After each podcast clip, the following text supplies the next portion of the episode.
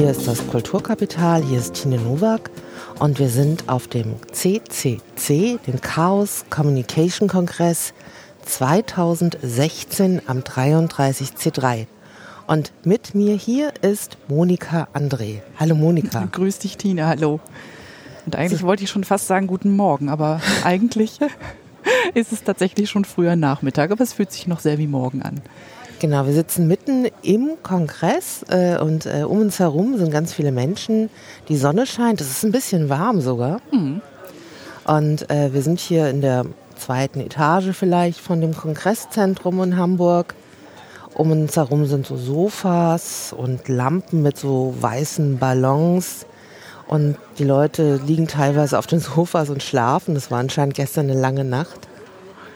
Und ähm, wir werden zum einen gleich gemeinsamer über den Kongress gehen. Das hat auch mit dem Thema äh, der heutigen Episode zu tun. Es wird um Crafting, um Textiles, um Technologien, um das, das, das textile Handwerken und inwiefern das auch sich so in Deutschland gerade so im Internet auch repräsentiert gehen. Mhm. Und da habe ich mit der Monika die perfekte Person hier auch dabei. Ähm, weil Monika hat äh, erst mal einen Podcast äh, zu Fasernerdigkeit. Genau. Und äh, kennt sich auch so ganz gut äh, aus, wie das so momentan ausschaut. Und da ich ja durchaus auch ein Faible habe für das Selbermachen, für D I Y, ich habe ja vor quasi Ewigkeiten in einem anderen Leben mal auch eine Ausstellung zum Do-it-yourself gemacht, ähm, und da so ein bisschen Einblick in diese ganzen Communities bekommen, bin ich natürlich auch ganz neugierig, wie sich das in den letzten Jahren auch verändert hat oder wie das momentan aussieht. Ähm, und ich glaube, das machen wir als allererstes mal. Mhm. Ich fände es total gut, äh, wenn du erstmal äh, uns erzählst, was du denn da alles genau machst. Also wo, wo ist diese Fasernerdigkeit zu finden und was genau meint Fasernerd? Mhm, genau, ja. Was mache ich alles? Ich habe so ein bisschen das Problem, dass meine Interessen einfach viel zu weit gestreut sind. Ich mache eigentlich sehr, sehr viel, sehr, sehr gerne. Und ähm, ich habe angefangen eigentlich das ganze Thema Do-it-yourself so ein bisschen von zwei Ecken. Zum einen von den Sachen, die ähm, ich halt zu Hause sehr gern mache. Also ich bin halt auch eine begeisterte Köchin. Ich habe lange Jahre mein Brot selbst gebacken, ähm, auch mein Mehl selbst gemahlen und so weiter. Also richtig so, wie, wie macht man Dinge von, von der Pike auf, also wirklich vom Ursprung her selbst. Und äh, das zweite Thema, in das ich in das D I Y reinkam, ist das Thema Fotografie. Und da ist es auch so, am liebsten fotografiere ich auf Film, also wirklich von, von ne? Was tut man in die Kamera, worauf macht man seine Bilder, wie entwickelt man die nachher selber. Und nun ist es so, dass man fotografieren ähm, sehr gut kann, wenn man Licht hat. Und ähm, irgendwann brauchte ich halt einfach, ich meine, ich bin ha- berufstätig und komme halt abends spät nach Hause und brauchte halt auch noch ein Hobby, was dann trägt, wenn man kein Licht hat. Und so habe ich wieder angefangen, ähm, mich tatsächlich mit ähm, Handarbeiten zu beschäftigen. Ich habe da so eine ganz gute, ganz tiefe Erinnerung von früher, dass wenn es Familienfeiern gab, nach dem Kaffee saßen alle zusammen und ähm, die Frauen vor allem haben ihre haben ihr Stickzeug ausgepackt oder ihren Stickrahmen oder was auch immer und haben beim Geschichtenerzählen zusammengesessen und ähm, Handarbeiten gemacht. Und ähm, das hat für mich einen unheimlich erdenden Aspekt. Also ich habe mich als Jugendliche, ich war da glaube ich so neun, als das so losging, ähm, hat mich das total eingefangen, diese ruhige Atmosphäre. Man konnte zuhören, man musste aber nicht hinschauen und man konnte gleichzeitig mit den Händen was tun, was ein sehr, weil es so ein repetitives Element hat, einfach sehr ja, beruhigt und sehr einfängt irgendwo, aber gleichzeitig halt auch nicht so anspruchslos ist, dass, ähm, dass es langweilt.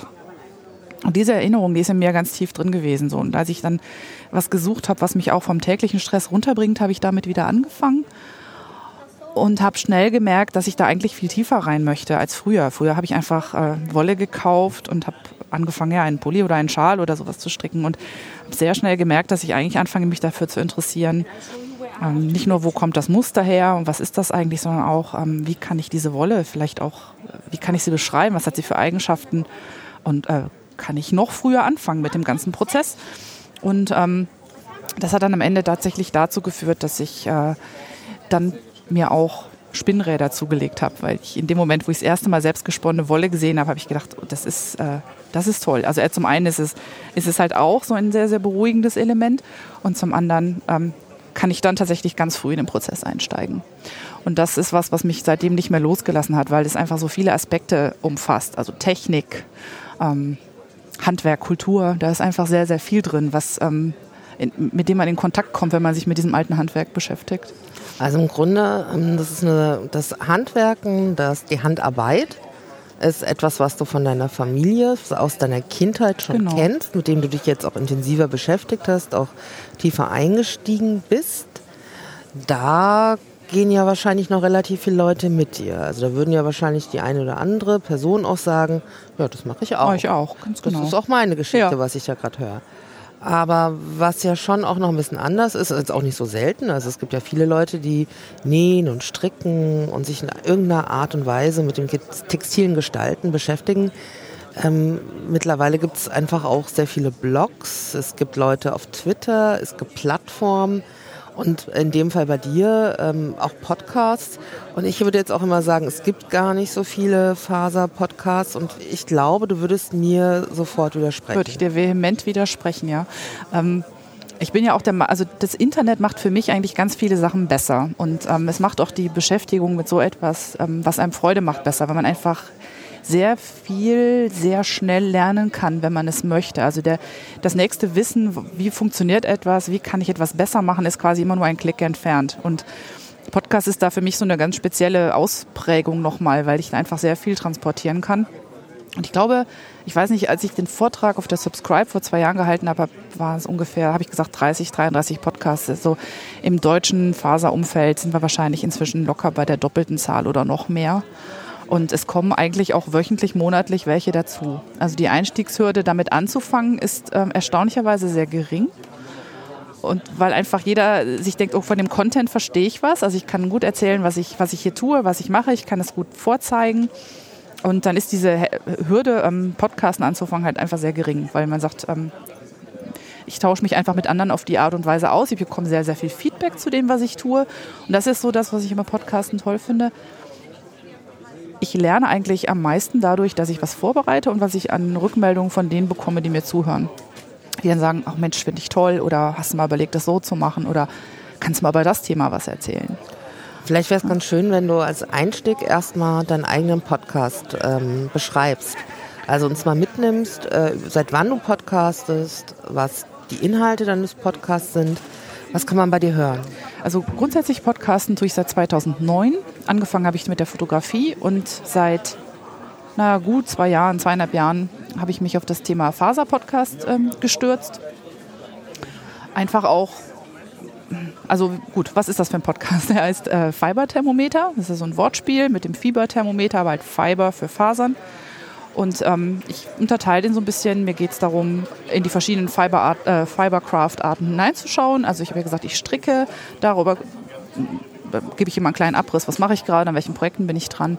Ähm, dann äh, spinne ich. Dann nehme ich, nehm ich die Leute auch dahin mit. Und dann habe ich noch so Segmente, wo es so ein bisschen darum geht, ähm, die Lingo so ein bisschen auseinanderzunehmen. Also was gibt es für Begriffe, wo kommen die her, ähm, was ist der kulturelle Hintergrund? Also es hat angefangen, dass jemand gesagt hat, ich verstehe deine Spinnbegriffe nicht. Kannst du das mal ein bisschen erklären? Ähm, was ist ein Rowlag oder was ist ein Spinnflügel und wie funktioniert der? Und dann habe ich recht bald gemerkt, dass es sehr viele Begriffe gibt, ähm, die man auch aus der täglichen Sprache zum Beispiel kennt oder die aus anderen Handwerken kommen und wie oder die Verbindung zu den Fasergeschichten ist. So habe ich da ein eigenes Segment zu. Dann gebe ich Fototipps, ne? Wie fotografiere ich meine Werke. Und so habe ich das quasi so segmentiell aufgebaut und was immer ich dann habe zu einem bestimmten Thema, das nehme ich dann mit rein. Und dann bietet sich dann quasi eine, ja, eine kleine Reise über das, was ich halt gerade tue, über Dinge, die, die aus anderen Welten mit hineinschwappen. Und ab und zu nehme ich auch mal einen Interviewgast mit rein, jemand aus dem, zum Beispiel aus dem Nähuniversum oder ich würde ganz gerne mal einen Modefotografen interviewen, um so ein bisschen halt zu zeigen, dass es eigentlich überall Andockpunkte gibt zwischen diesem Handwerk und, und anderen Kunst- und Handwerksbereichen rundherum. Wie lang sind die Episoden, die du machst normalerweise in etwa? Sind die ähnlich lang oder ist es sehr also unterschiedlich? Um und bei eine Stunde. Ne? Also wenn sie, manchmal werden sie länger und manchmal sind es auch nur zwanzig Minuten, aber so mittel würde ich sagen eine Stunde. Mhm. Ja. Und ähm, die anderen Podcasts aus dem Crafting-Bereich, Ähm, wie, wie, wie sind die? Sind die so ähnlich wie deiner? Sind die sehr unterschiedlich? Gibt es da eine große Ähnlichkeit? Oder ist es wirklich so ein ähm, Blütenkosmos, äh, wo jeder anders ist als der Nächste? Na gut, erstmal, was Podcasten an sich ausmacht, finde ich, ist, dass die Persönlichkeit dessen oder derjenigen, die podcastet, sehr stark mitkommt. Insofern würde ich nie sagen, die sind alle gleich, weil also die Person macht einen Podcast ein Stück weit aus und deshalb ähm, ist es unterschiedlich. Aber die Formate, ähm, es gibt zum Beispiel ähm, Näh-Podcast, der sich nur mit Interviews beschäftigt, wo also grundsätzlich jemand auf den Podcast geholt wird, das ist der... Ähm, nahtzugabe fünf Zentimeter punkt de Podcast, da geht es eigentlich nur darum, was haben andere für Erlebnisse mit Nähen, was haben andere, wie haben sie sich einen Schnitt erarbeitet, welche Techniken benutzen sie besonders gerne, welche Bücher finden sie gut. Das ist also ein reiner Interviewformat-Podcast, die gibt es in dem Umfeld auch, besonders im angelsächsischen Faser-Podcast-Bereich ist das ein sehr, sehr bekanntes und geliebtes Format. Und in Deutschland würde ich sagen, es ist sehr viel tatsächlich so Personality, also wirklich meine Person und mein Handwerk und ich sozusagen. Also was, an was arbeite ich gerade, was mache ich da? Auch sehr viel inzwischen im Videopodcast-Bereich, weil es natürlich auch was Visuelles ist, wo man dann schön zeigen kann, was, ich, was habe ich gearbeitet oder wo ist mein Problem gerade, was ist das, was ich tue. Also Videos sind stark im Kommen, würde ich sagen. Ungefähr würde ich sagen, die Hälfte mhm. der Faser, deutschen Faser-Podcast ist inzwischen ähm, Videopodcast. Das macht es halt einfacher, wenn es visuell ähm, ist. Hast du das Gefühl, mh, die sind in erster Linie Podcasts oder Podcasterinnen oder sind es eher Blogger oder Bloggerinnen? Wie, wie, was ist das Selbstverständnis der ähm, Faseraktiven? Sie sind in erster Linie Crafter und Faseraktive. Also das Podcasten ist da nicht in der vordersten Reihe, sondern es geht tatsächlich erstmal um die Begeisterung fürs Material, ähm, fürs Haptische und für das Handwerk, was dahinter steht. Das Podcast ist eigentlich nur so ein Mittel zum Zweck, mit mehr Leuten ins Gespräch zu kommen, glaube ich. Das ist ja durchaus auch, ich glaube, es gibt in der Podcasting-Szene auch die andere, die andere Facette, dass Menschen eher sagen, ich bin eher Podcaster. Aber die, die Crafter sind in Hauptsache erstmal, arbeiten sie an, ihr, an und mit ihrem Handwerk und lieben das. Und äh, welche Rolle haben dann aber Blogs und alle diese ähm, Vernetzungsmöglichkeiten, die das Internet dann einbietet? Also inwiefern sind dann diese Crafter, die sich in ihrem Selbstverständnis erstmal also Craft-Handwerker, also textile Macher und Macherinnen, also dass sich halt solche verstehen. Ähm, inwiefern, wie vernetzen die sich? Also was sind deren ähm, Motivation? Ja, auch, auch die Strukturen, sich zu vernetzen. Mhm. Also wenn das Podcast das nicht ist, das ist sozusagen ein Beiwerk, sind es dann tatsächlich eher die Blogs, die wichtig sind? Ist es Twitter, was wichtig ist? Sind die alle auf Facebook zu finden? Ähm, ich hab, wir haben vorhin schon gesagt, Ravelry ist anscheinend mhm. auch was ganz Wichtiges, was ich immer nur so von Hören sagen kenne, aber nicht weiß, wie es funktioniert. Wie sind die miteinander vernetzt und verknüpft oder geht es gar nicht darum? Doch, ich glaube, das Vernetzen ist eine ganz wichtige Komponente, das sich gegenseitig Energie geben, das Wissen vermitteln. Aber es ist tatsächlich ein kommt drauf an, ne? Weil das ist ja nicht eine Szene, diese Crafting-Szene, die zerfällt, oder was heißt zerfällt? Also das, die haben viel Überlappung, aber es sind unterschiedliche. Wir haben zum Beispiel die, die Näh-Nerd-Szene, ähm, wo ich glaube im Schwerpunkt am meisten Blogs existieren, wo dann tatsächlich äh, Nähmaschinen vorgestellt werden, Schnittmuster gezeigt werden, auch eigene Schnittmuster entwickelt und verkauft werden. Ähm, dann gibt es diese ganze Szene mit dem Me-Made-Mittwoch. Das ist auch ein, hauptsächlich ähm, tatsächlich eine Nähszene. Da kommt schon mal das ein oder andere Strickteil drin vor, aber da geht es darum, wirklich zu zeigen, was habe ich, also immer an einem Mittwoch zu zeigen, was habe ich für mich an Outfits erstellt und sich selber dann auch in diesem Outfit zu zeigen. Das hat, glaube ich, auch ganz viel damit zu tun, sich selbst, seine Identität äh, in Kleidung ähm, auch irgendwo zu schärfen, weil man wird ja von Mode sehr stark geprägt und nicht jeder findet das gut, wie Mode uns vorschreibt, wie wir zu sein haben. Und ich glaube, diese Crafting-Szene versucht da so ein eigenes Selbstverständnis äh, hereinzuholen. Ich, ich kenne mich, ich kenne meinen Körper und ich ähm, fühle mich wohl mit meinem Körper und ich stelle den in der bestmöglichen Art und Weise dar, so dass ich mich darin wohlfühle. Würdest du sogar sagen, es gibt, ähm, also du hattest ja vorhin gesagt, dein, dein Weg dahin war durchaus über so einen Nachhaltigkeitsgedanken, da, da warst du schon lange aktiv. Mhm. Und jetzt hört sich das ja auch so an, als wären sowas wie Körpernormierungen, die ja. in der Mode ein großes Thema sind. Also ob es da so auch eine Art von Aneignung ähm, der Praxis gibt, indem man selber das macht, auch sich bestimmten gesellschaftlichen Normen zu widersetzen. Also im Grunde ist es ja schon fast ein aktivistisches Potenzial, wenn, das, wenn man es so ausdrückt. Das würde, oder? Ich auf, würde ich auf jeden Fall so sehen. Also ich sehe auch ein starkes feministisches Potenzial. Ne? Dieses ich, ich bin, wer ich bin und ich muss mich keiner Norm unterwerfen. Ähm, ich bin genauso, wie ich bin gut und ich bin genauso, wie ich bin schön. Das ist ähm, ein sehr, sehr starker Aspekt, besonders in der Nähszene. Ähm, den bewundere ich auch. Ich bin da selber noch nicht so angekommen. Ne? Also ich habe das oft noch so, dass ich Dinge, Dinge für mich schaffe und da geht es mir mehr um das Handwerk. Und am Ende bin ich mit dem Produkt vielleicht gar nicht so zufrieden, aber der Prozess war für mich ganz wichtig und ganz toll. In der Nähszene ist es tatsächlich, ich, ich stelle mich neben, neben die Erwartungshaltung, ähm, die die Gesellschaft an mich hat und auch neben die Normen, die mir vorgegeben werden durch Schnitte, durch Sachen, die ich im Geschäft kaufen kann. Und ich mache genau das, was für mich richtig ist. Und äh, da kommen ganz erstaunliche, ganz erstaunliche Dinge bei raus. Und ich sehe unheimlich viel Kleidung, wo ich sage, die ist so schön, die, die würde ich nie, nie irgendwo kaufen können. Die müsste ich mir selber machen. Das heißt, in der Nähszene sind die Blogs nicht nur ein Ort äh, des Austauschs und der Kommunikation, sondern die Sichtbarkeit ist auch wichtig, weil die wieder inspirierend für andere sind. Es genau. gibt so ein, anscheinend so, die Vorbildfunktion ist irgendwie bedeutsam. Ja, so ein Empowerment. Ne? Also ich kann das, ich schaffe das, ich stelle mich hier hin und zeige mich, wie ich bin und ihr könnt das auch. Nehmt, nehmt von mir meine, meine Beispiele, meine Fehler, alles, was ich habe und ich teile das mit euch, damit ihr euch auch emanzipieren könnt. Also so nehme ich das ganz stark wahr. Mhm. Also ein ganz, auch so ein ganz klassischer so ein Gedanke so von so einer Sharing-Community. Ja, ja. Das ist, glaube ich, wirklich so, was hat, das hat auch fast was Spirituelles. Also wirklich, deshalb sagte ich eben Energie weitergeben. Ne? Was, das, was ich erfahren habe, teile ich, damit ihr davon profitieren könnt. Und man nimmt auf der anderen Seite dann wieder, nimmt, man nimmt wieder Ideen mit, man nimmt äh, ganz viel Zuwendung mit, ganz viel. Ähm, Also ich erlebe das einfach nicht, dass da einer sagt, du siehst scheiße aus in dem, was du anhast, sondern in der Regel, Mensch, das finde ich toll und wenn du hier das so machen würdest, würde das noch besser aussehen. Also da wird wirklich ganz viel gemeinsam an Dingen gearbeitet. Und also, die, ja. Genau, die Näh-Community haben wir schon mal so jetzt kurz ange, angerissen, ähm, sehr stark auf Blogs aktiv. Mhm. Es gibt so ein aktivistisches Potenzial, es geht um Kommunikation. Ähm, was gibt es noch für andere Faser-Communities? Ja, gut, und wie sind die vernetzt? Wie sind die vernetzt? Äh, ja, dann hatten wir, also ich sage jetzt mal die äh, Woll-Community. Das ist, klingt jetzt ein bisschen komisch, aber äh, die Näher haben, du hast Ravelry erwähnt, die Näher haben keine vergleichbare Plattform, eigentlich zumindest kenne ich sie nicht, ähm, die mit Ravelry vergleichbar wäre. Und für alle, die spinnen, stricken, häkeln oder weben, gibt es ein eigenes soziales Netzwerk, das äh, die Community, glaube ich, sehr stark formt und sehr stark ähm, ja auch die Vernetzung darin irgendwo ähm, charakterisiert. Und das ist auch die Hauptplattform, würde ich behaupten, für alle, die im Wollbereich aktiv sind. Aber Wollbereich tatsächlich, was Handwerk angeht, weil zum Beispiel im Wollbereich gibt es ja auch sehr stark aktivistische Strömungen, die ganzen Guerilla-Knitter mhm. und Urban Knitting und sowas. Ähm, gibt es da auch nochmal, sind das nochmal so unterschiedliche Ausprägungen oder geht es äh, miteinander? Ich glaube, das geht miteinander. So nehme ich es zum, zum äh, großen Teil wahr. Also viele von diesen Aktionen werden auch auf Ravelry in Foren zum Teil geplant.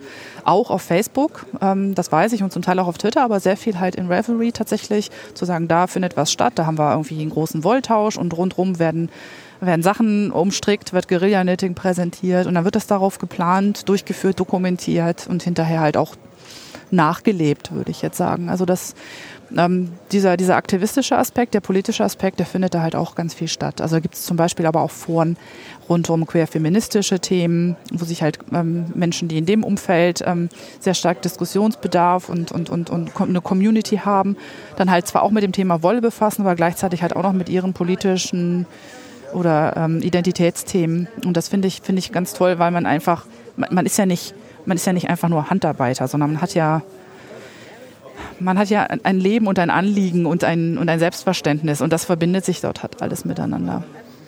Ich glaube, es ist ganz gut, wenn du sozusagen, damit man sich das vorstellen kann, mal so ein bisschen dieses, dieses, dieses Ravelry als, oh Gott, ich kann es kaum aussprechen, äh, als Struktur mal vorstellst. Also ist das ein soziales Netzwerk oder, ähm, also ich, ich kenne das von innen gar nicht. Also wie, wie, wie ist es, wenn man sich anmeldet, wie wird man begrüßt? Wie ja. findet man überhaupt die Leute, die sich für das Gleiche interessieren? Ob das jetzt Guerilla-Knitting ist oder ob das nur darum geht, irgendwie Wolle zu spinnen? Ja, das ist, ich habe mir schon lange überlegt, wo fängt man eigentlich an, wenn man Ravelry beschreibt? Das ist gar nicht einfach, weil es ist so viel. Ich glaube, ursprünglich ist es mal gestartet als ein Ort, in dem man seine Projekte anlegen kann. Also ich sage, ich, ich, ich, habe, ich möchte etwas stricken und dann gibt es irgendwo ein Muster dazu. Und dann kann ich das Projekt anlegen und sagen, ich möchte einen Pulli stricken nach dem und dem Muster mit dem der Wolle. Und ähm, um diese um diese Sammlung von Mustern, von Materialien, von Projekten, die es darum gibt, die alle miteinander verbunden sind. Du musst dir das vorstellen wie eine riesen Wolldatenbank, eine Musterdatenbank, eine Projektdatenbank, die alle miteinander verbunden sind. Wenn ich, wenn ich einen Pullover stricken will, kann ich sehen, wer hat alles das Muster schon gestrickt, kann schauen, wie sieht es an Leuten aus, die meine Figur haben. Nicht nur an besonders dünnen Leuten, sondern auch an besonders großen Leuten oder an runden Leuten oder an Männern oder wie auch immer. Und dann kann ich schauen, okay, die und die Wolle möchte ich benutzen. Wie sieht es aus, wenn es in der Wolle gemacht wird oder in anderer Wolle? Und ich habe quasi das, das ganze Erfahrungswissen der kompletten Community. Kann ich zugäng- wird mir zugänglich gemacht über Links zu wieder anderen Projekten, anderen Materialien, anderen Dingen. Aber kann ich das mir so vorstellen, also, also tatsächlich diese Dinge, die die ich mache, die Projekte sind das, die, das Zentrale. Und darüber kann ich dann ähm, sehen, wie, also normalerweise zum Beispiel, wenn ich ein soziales Netzwerk habe, habe ich einen Account. Richtig, den hast und dann, du dort auch. Okay, den also das haben auch. wir auch. Also ich habe einen Account, Account und äh, ich stelle dann auf meine Pinnwand irgendwas online. Aber das ist nicht so, das gibt es eher so eine Art Forensystem oder wie ist das? Ja, ja, sowohl als auch. Also wir fangen mal mit dem Account an. Wenn mhm. ich also, wenn ich reingehe, muss ich mich anmelden. Mhm. Und dann kann ich erstmal mein Profil erstellen. Das ist ja erstmal leer, wie es bei Facebook auch ist. Kann ich sagen, wer ich bin, wie alt ich bin, ob ich einen Blog habe, den kann ich da gleich reinlinken. Dann werden die neuesten Beiträge angezeigt. Kann ich Fotos von mir hochladen, ähm, bisschen was über meine Lieblingsfarben sagen. Habe ich Hunde, Katzen, Männer, Kinder, wie auch immer. Und damit ist das Profil erstmal für dich als Person gefüllt. Und du reicherst es dann auf verschiedene Arten und Weisen an, indem du zum Beispiel Projekte anlegst, die werden auch an dein, an dein Profil gehängt. Dann kann man also sehen, was hat... Äh, Tine gestrickt, was hat, äh, was hat, welche Wolle hat sie benutzt. Das ist alles an deinem Profil zu sehen. So und so viele Projekte, so und so viel Wolle hat sie gestasht. Also so dein Vorrat hast du angelegt, da kannst du Fotos von deinem Vorrat machen. Was für Material ist das, wie viel hast du davon und, und, und. Also man kann quasi dein, ich sag's mal, deinen Wollschrank sehen, deinen virtuellen Wollschrank. Das sind die Projekte, an denen du gerade arbeitest und die Sachen, die du fertig gemacht hast. Das ist so das, was dann Tine ausmacht. Und dann kannst du natürlich in Kommunikation kommen mit anderen. Und dann gibt es dieses Forensystem. Jeder kann eigentlich eine Gruppe anlegen. Wenn ich jetzt sage, ich möchte eine Guerilla-Knitting-Hannover-Gruppe machen, kann ich die anlegen, kann Leute einladen. Und in dieser Gruppe habe ich dann die Möglichkeit, wieder Projekte zu zeigen, Foren anzulegen, zu diskutieren zu unterschiedlichsten Themen. Und jeder kann dann auch eine Diskussion starten oder sowas. Das heißt, rund um, rund um den Material- und den Projektaspekt habe ich dann noch die Foren. Und ähm, zu jedem Projekt und zu jedem Material kann ich aber auch wieder Kommentare und Diskussionen abgeben. Das heißt, das ist ein, ein, eine ganz große Welt ähm, von verschiedenen Möglichkeiten, miteinander in Kontakt zu kommen. Sei es über das Betrachten von Dingen, die ich gemacht habe, oder einfach über eine Diskussion in Subcommunities, in Gruppen für bestimmte Interessensgebiete. Und das geht deutschlandweit oder deutschsprachig? Weltweit. Weltweit. Ja. Das heißt, ich habe all das, was ich jetzt habe, in einzelnen Sprachgruppen und dann nochmal in Englisch. Also Englisch Oder ist, das ist ursprünglich ein amerikanisches Projekt. Okay. Das kommt aus dem Amerikanischen und ist aber dann relativ bald auch lokalisiert worden. Es gibt die Möglichkeit, sich das auf Deutsch anzeigen zu lassen.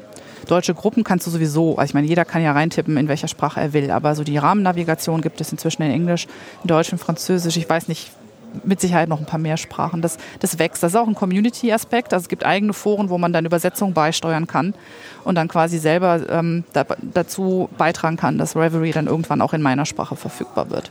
Und ich kann mich auch noch ganz gut erinnern an diesen Vortrag bei der Subscribe sieben, sechs, sieben.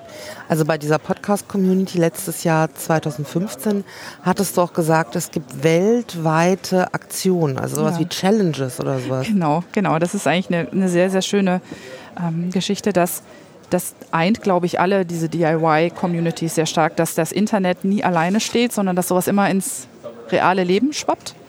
Und ähm, bei den Fasernerds äh, gibt es einige sehr große Aktionen, zum Beispiel die Ravelinics oder das, äh, die Tour de Fleece.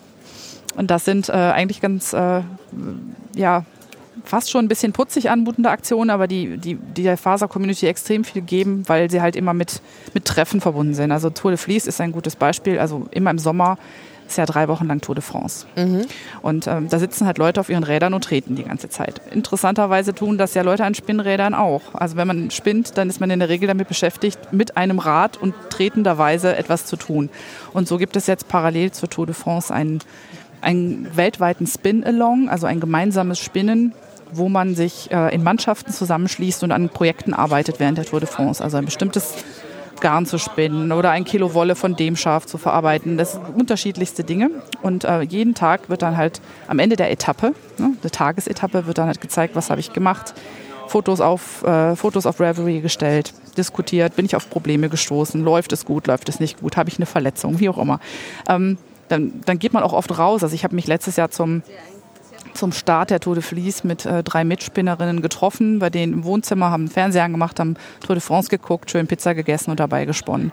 Und da äh, habe ich Leute kennengelernt, die ich vorher nicht kannte. Ne? Die sind einfach in meinem Umfeld gewesen, wohnen eine Stunde von mir entfernt, haben gesagt, ach, komm, wir treffen uns, wir machen das so. Und das läuft weltweit so, dass sich äh, dann wirklich auch Gruppen zusammensetzen, ähm, sich im Biergarten treffen oder eine Party machen oder auf ein Faser-Event gehen und dann parallel zu diesen Sachen dann halt ähm, Internet und Real Life verbinden sozusagen.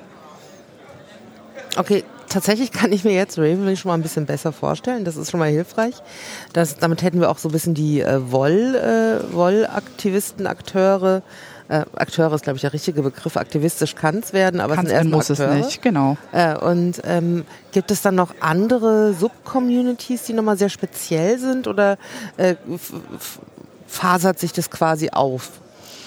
Ich würde sagen, ich würde sagen, es gibt nichts, was es nicht gibt. Ne? Also wir haben schon gesagt, das gibt eine eigene Podcasting-Community, mhm. Podcasting auf Deutsch ähm, in Ravelry, also wo sich quasi Faser-Podcaster treffen und sich auch gegenseitig so Cross-Marketing äh, so ein bisschen betreiben, sich auf die Podcasts holen, über andere Podcasts sprechen, sich miteinander verbinden. Das ist eigentlich eine ganz tolle Sache. Ähm, in Ravelry selber, da gibt es äh, Gruppen, die sich nur mit Fotografie, also zusätzlich mit Fotografie beschäftigen oder halt politische Themen aufgreifen. Da gibt es, da gibt es alles. Ja, ich habe das Gefühl, dass die D I Y-Community halt sehr, sehr, sehr breit ist. Und äh, ich glaube, ich kenne auch gar nicht alle. Ne? Also ich, ich habe selber viele Überschneidungen zur Näh-Community. Auch viele von den Faser-Podcastern, die ich kenne, sind halt selber auch aktiv im, im Mode- oder im Nähbereich. Ähm, sehr viel Überschneidung gibt es zu den Fotografen. Ähm, da ist äh, offensichtlich... Ich weiß auch nicht, woran das genau liegt. Wahrscheinlich, weil man seine Wollsachen auch fotografieren muss. Also gibt es eine, gibt's eine sehr große, äh, sehr, sehr, sehr große Menge von Menschen, die zum Beispiel meinen Podcast hören oder auch den von, den von meinem Lebensgefährten, der nun Fotografie-Podcast macht. Da sieht man, dass das, oder auf vielen Workshops kommt jemand, der strickt da noch nebenbei, während er was anhört. Ähm, da gibt es eine große Überschneidung. Oder zu dem ganzen Thema ähm, Handschriftlichen. Also mhm. Füller, Stifte, Bleistifte, ähm, Kalligrafie. Das ist auch so ein, so ein D I Y-Bereich, der jetzt wieder stark analog im Kommen ist und der sowohl halt zu dem ganzen Thema Fotografie als auch zu dem Thema Wolle, oft sind da dieselben Protagonisten und Protagonistinnen drin. Das finde ich ganz interessant. Was ist zum Beispiel in solchen Bereichen wie tatsächlich Sticken oder ähm, Filzen? Ja. Also es gibt ja auch noch so ganz andere Äh, textile Handarbeitsbereiche, die vielleicht gar nicht so, also ich finde Nähen und Stricken, das sind immer so die Klassiker, die ja. sind auch noch sehr sichtbar. Da gibt es auch sehr schnell Produkte, die du auch verkaufen kannst. Ich glaube doch, es hat auch ein bisschen was mit Sichtbarkeit auch nach außen zu tun, weil es auch dafür sehr gut Verkaufsplattformen mhm, mittlerweile m-m. gibt. Gibt es ja jetzt etliche, äh, schon sehr, sehr etabliert. Ähm, was ist mit solchen eher mh, doch vielleicht auch selteneren Handarbeiten? Ja, ich kriege es mit, dass es, ich weiß nicht, ob es eine ganze Szene gibt, aber einige ähm das ist mir schon aufgefallen, die auch wieder klöppeln, also diese ganz alte, äh, ganz alte Technik, die man ja viel auf Handwerkermärkten, auf Mittelaltermärkten noch antrifft. Und ähm, das ist tatsächlich scheinbar wieder im Kommen. Ist ja auch eine sehr komplexe Tätigkeit. Also dieses Klöppeln, ich habe mir das mal angeschaut, ähm, ich habe es schon oft zeigen lassen, ich traue es mir immer noch nicht zu, das selber zu machen. Das ist, ähm, was ich gesehen habe. Filzen ist tatsächlich, weil es ja auch das Thema Strickfilzen gibt, also es gibt tatsächlich da Dinge, die du erst strickst und dann filzt. Mhm. Aber auch das wirklich aus den, aus den Rohfasern selber etwas filzen und daraus dann Taschen, Hüte ähm, zu machen, gibt es eine große Szene. Gibt es auch wirklich sehr, sehr schöne Sachen, die sehr, ja, wie soll ich sagen, sehr, sehr, sehr modisch und sehr komplex sein können. Und die sind auch bei euch bei Ravelry oder auch eher über die, so wie bei den Nähblogs auf Blogs zu finden? Ich würde sagen, also viele davon sind tatsächlich auch auf Ravelry, weil es Leute sind, die halt sonst auch, sag ich mal, die Crafting-Technik machen, die auf Ravelry präsenter sind.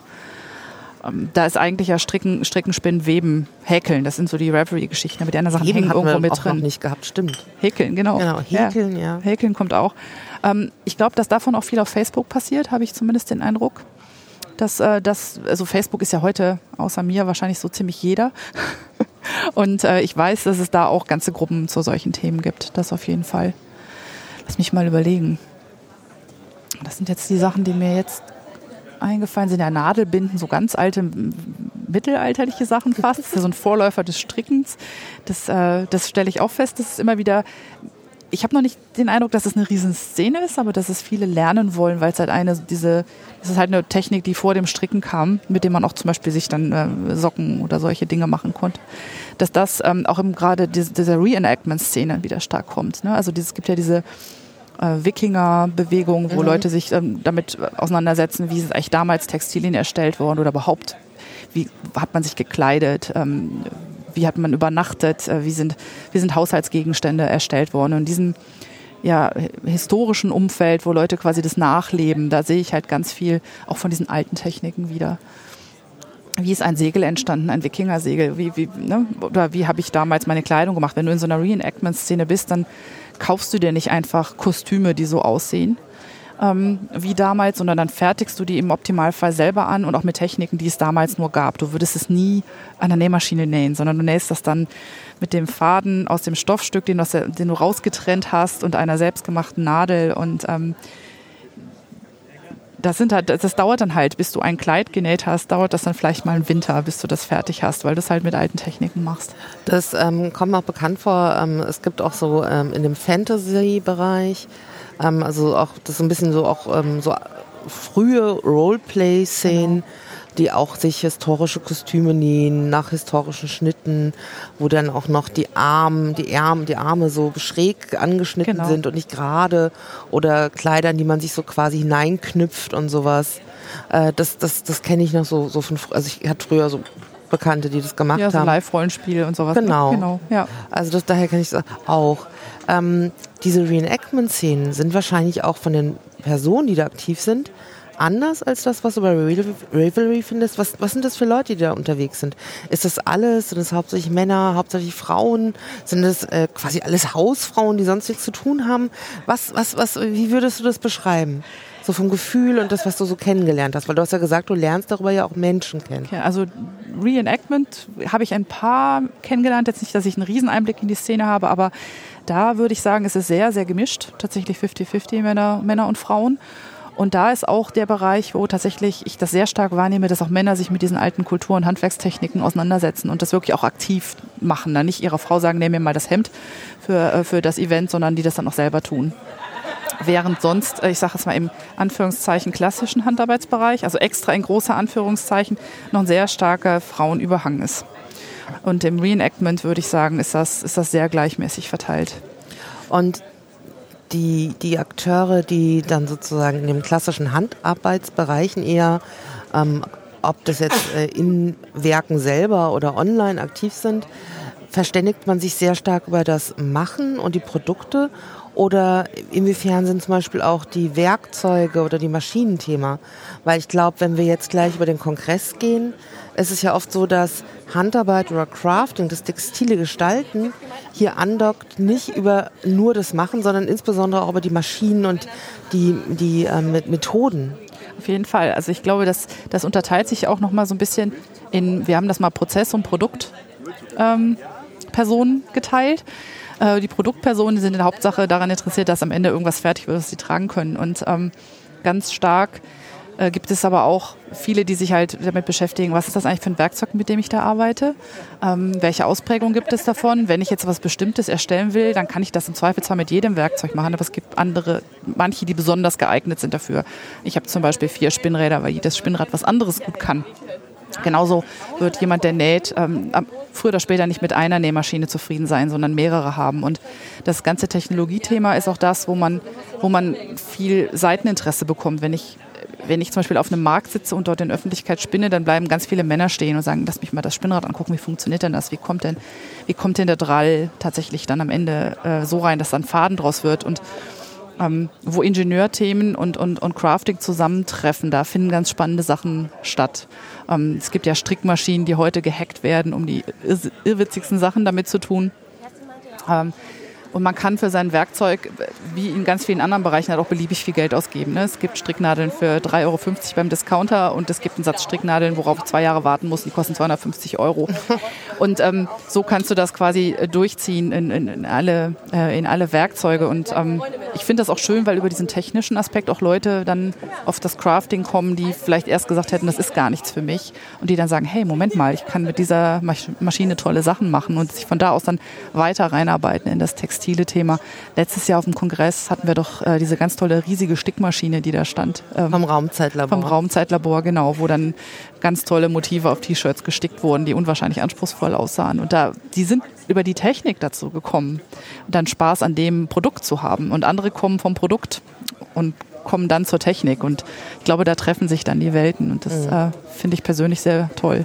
Ich glaube, jeder, der auch schon mal in der Nähmaschine gesessen hat, äh, wird frühestens feststellen, dass man sich doch irgendwie mit der Technologie beschäftigen muss. Sonst äh, näht sich da auch nicht so einfach was. Näht sich nicht so einfach. Genau. Ja, irgendwie, ich sag mal, irgendwie stricken ist relativ einfach. Aber wenn du anfängst, das zu lieben, dann fängst du an, auch zu schauen, okay, was speziell muss ich jetzt anders machen, um diesen oder jenen Effekt zu, ähm, zu bekommen.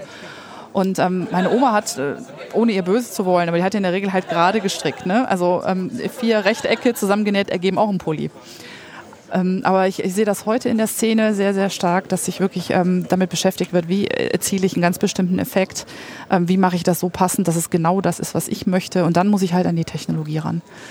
Dann äh, bin ich sehr, sehr schnell, sehr tief drin in der Geekerei. Ja, Geekerei ist das richtige Stichwort. Ähm, ich hatte dich ja gebeten, dir so zwei, drei Orte mal anzuschauen hier auf dem Kongress, wo das Thema Crafting oder auch textiles Making ähm, durchaus ein Thema ist. Und ich würde vorschlagen, dass wir uns sozusagen jetzt langsam mal aufstehen mhm. und uns quer über den Kongress bewegen. Das wird man jetzt auch hören. Wir sind auch, werden auch nicht sofort da sein. Und auf dem Weg können wir auch so ein bisschen beschreiben, was wir überhaupt hier so sehen. Und gehen runter äh, und schauen uns das an, so, wir was wir da gefunden mal, haben. Wir gehen erstmal rechts rum, ne? Mhm, ich, glaub, genau. ich gesagt. Gut. So, wir verlassen jetzt diesen Bereich mit den Sofas, wo auch ganz viele Menschen um uns herum gesessen haben. Das hat man auch gehört.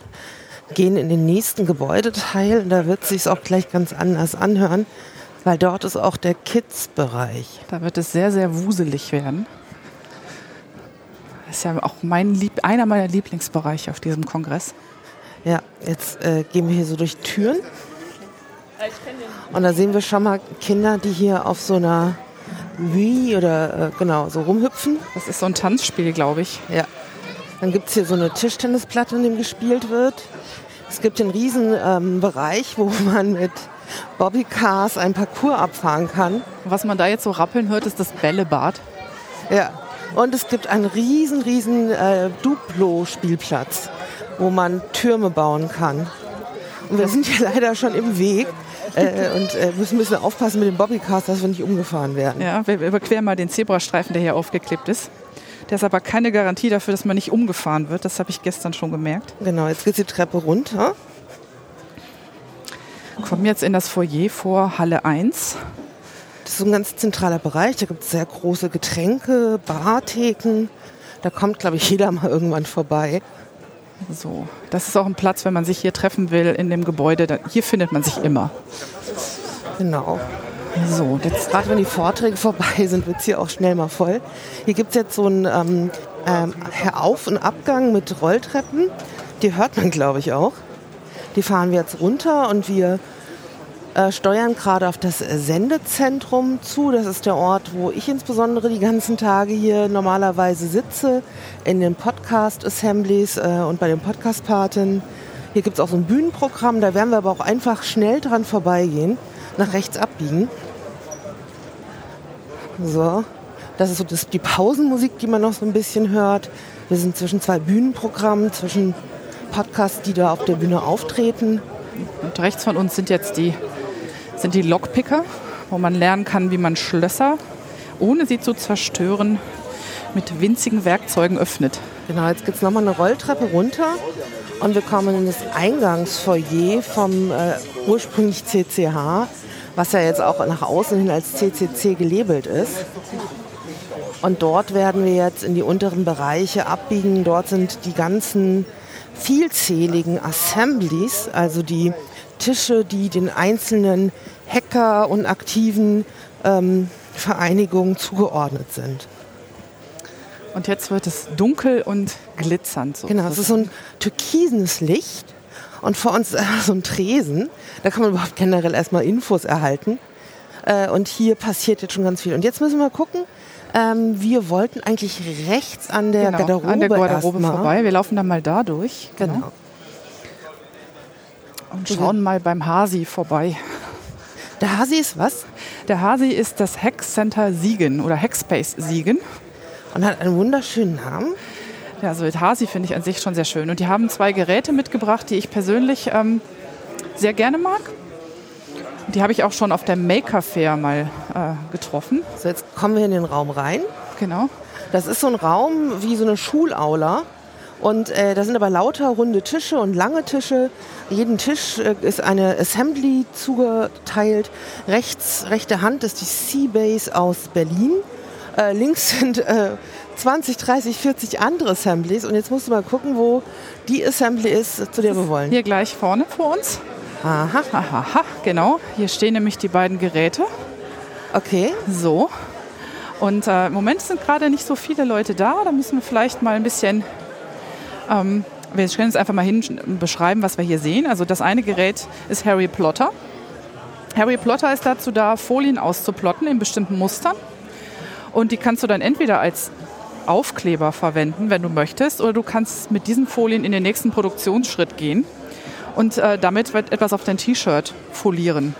Und das machen die auch. Die haben tatsächlich einen großen Sack mit T-Shirts dabei und für zehn Euro kannst du dir, wenn du ein Ein, ein Vektorgrafik mitbekommst, kannst du dir auf Harry Plotter ausplotten lassen und dann am Ende mit Harry Plotter, das ist das da. Okay, das musst du beschreiben, wie das aussieht. Das ist, also der Plotter kann man sich ungefähr vorstellen, das sieht aus wie ein Riesendrucker, aber der schneidet halt auch. Genau, und da kommen dann unten diese Rollen. Komm, kommen Rollenware mit Folie und da wird das dann halt äh, quasi nicht drauf gedruckt, sondern drauf geschnitten. Und Harry Plotter ist im Grunde was wie ein großes Bügeleisen, unten eine große Metallplatte. Dann kann ich das hochheben. Ich mache das jetzt mal lieber nicht, weil ja. ich bin nicht von der Assembly. Ich lege das T-Shirt hin, lege die Folie, die dann mein Muster ergibt, da drauf und dann kann ich das quasi darauf mit dem T-Shirt auf dem T-Shirt fixieren. Das ist sehr haltbar. Ich kann damit quasi T-Shirts machen, die ich jahrelang tragen und normal waschen kann, äh, mit äh, Computermotiven, mit allem, was ich halt äh, möchte. Ich habe mir heute den Fuchs von meiner Tasche vektorisieren lassen, weil ich möchte mir nachher ein Fuchs-T-Shirt machen lassen. Mhm.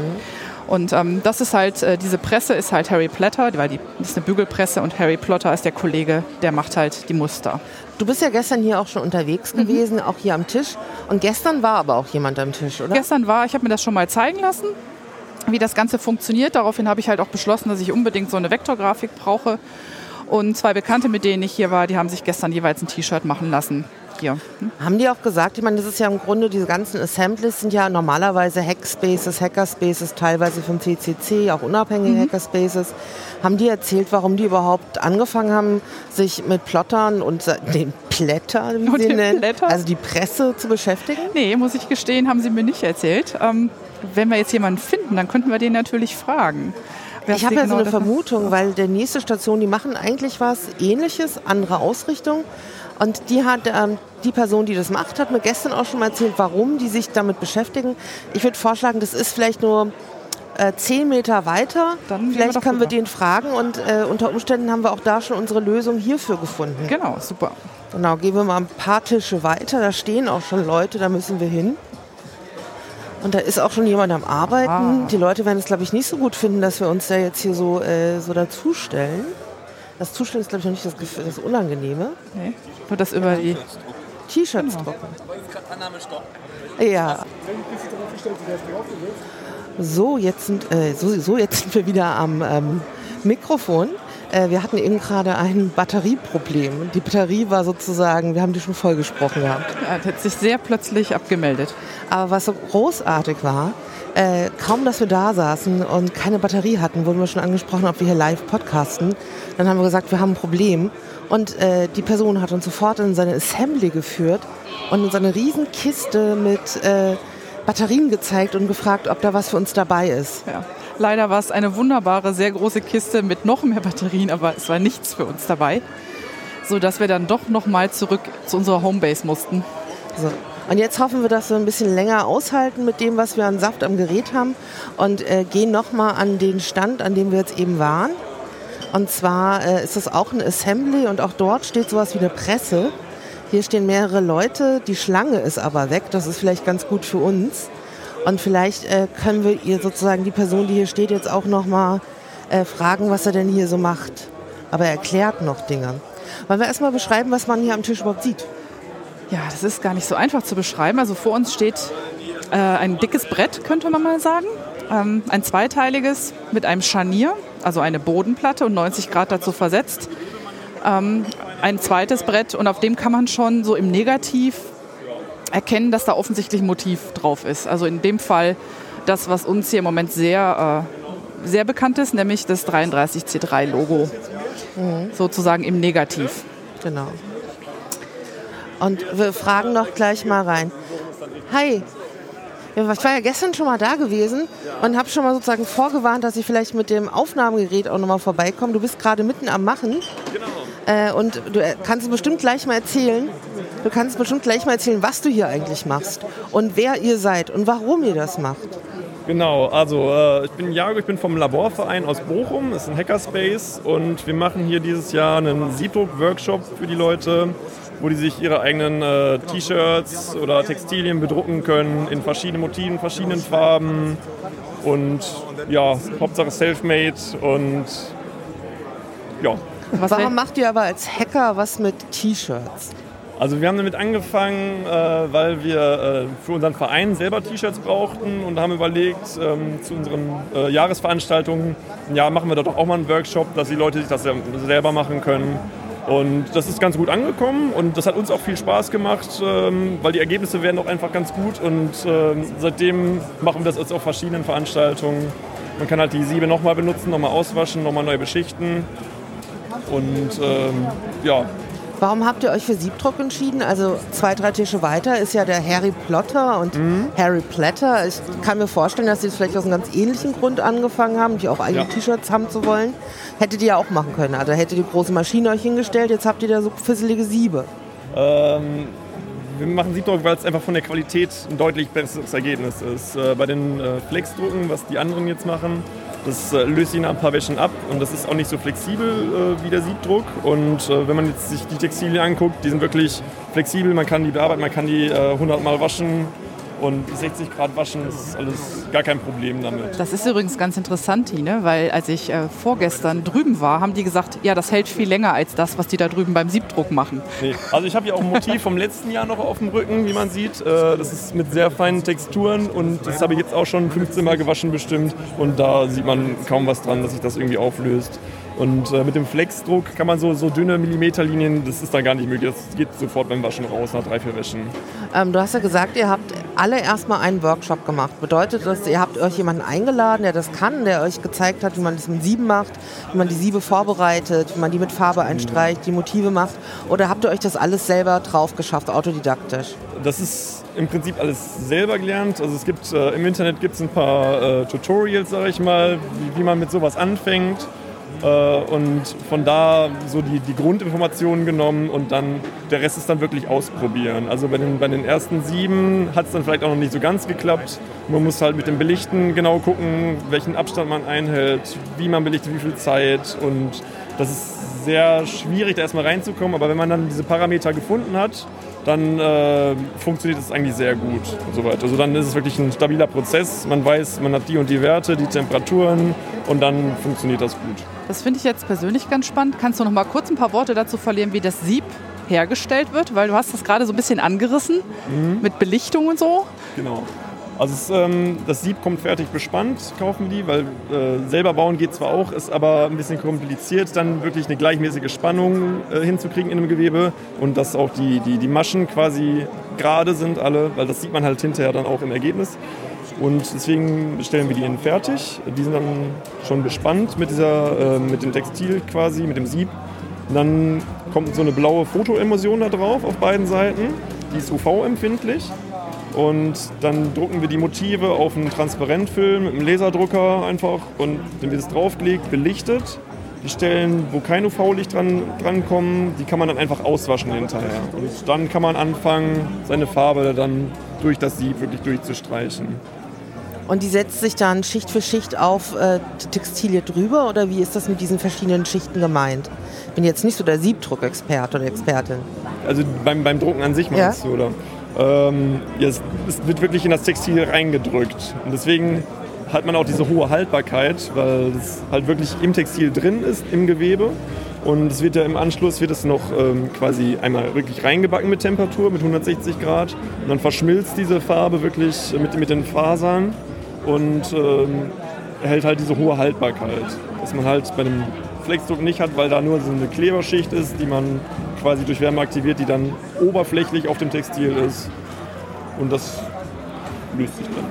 Super. Ich danke dir auf jeden Fall, dass du uns hier so eine Einführung gegeben hast. Ja, wir schauen uns gerne mal um, was wir hier sonst noch so finden. Also viel Spaß noch, ja, und danke. Vielleicht kommen wir noch mal so mit T-Shirts vorbei. Könnte Alles passieren. Klar, gerne, ja. Ciao. Ciao. Ciao. Kann man schon den leichten Konkurrenzgedanken äh, erkennen. Aber die Ergebnisse sind in beiden Fällen sehr, sehr ansehenswert. Sehr, sehr schön. So, wir laufen jetzt weiter durch den Raum. Da gibt es jetzt auch eine Türöffnung. Der führt uns, diese führt uns in einen noch größeren Raum.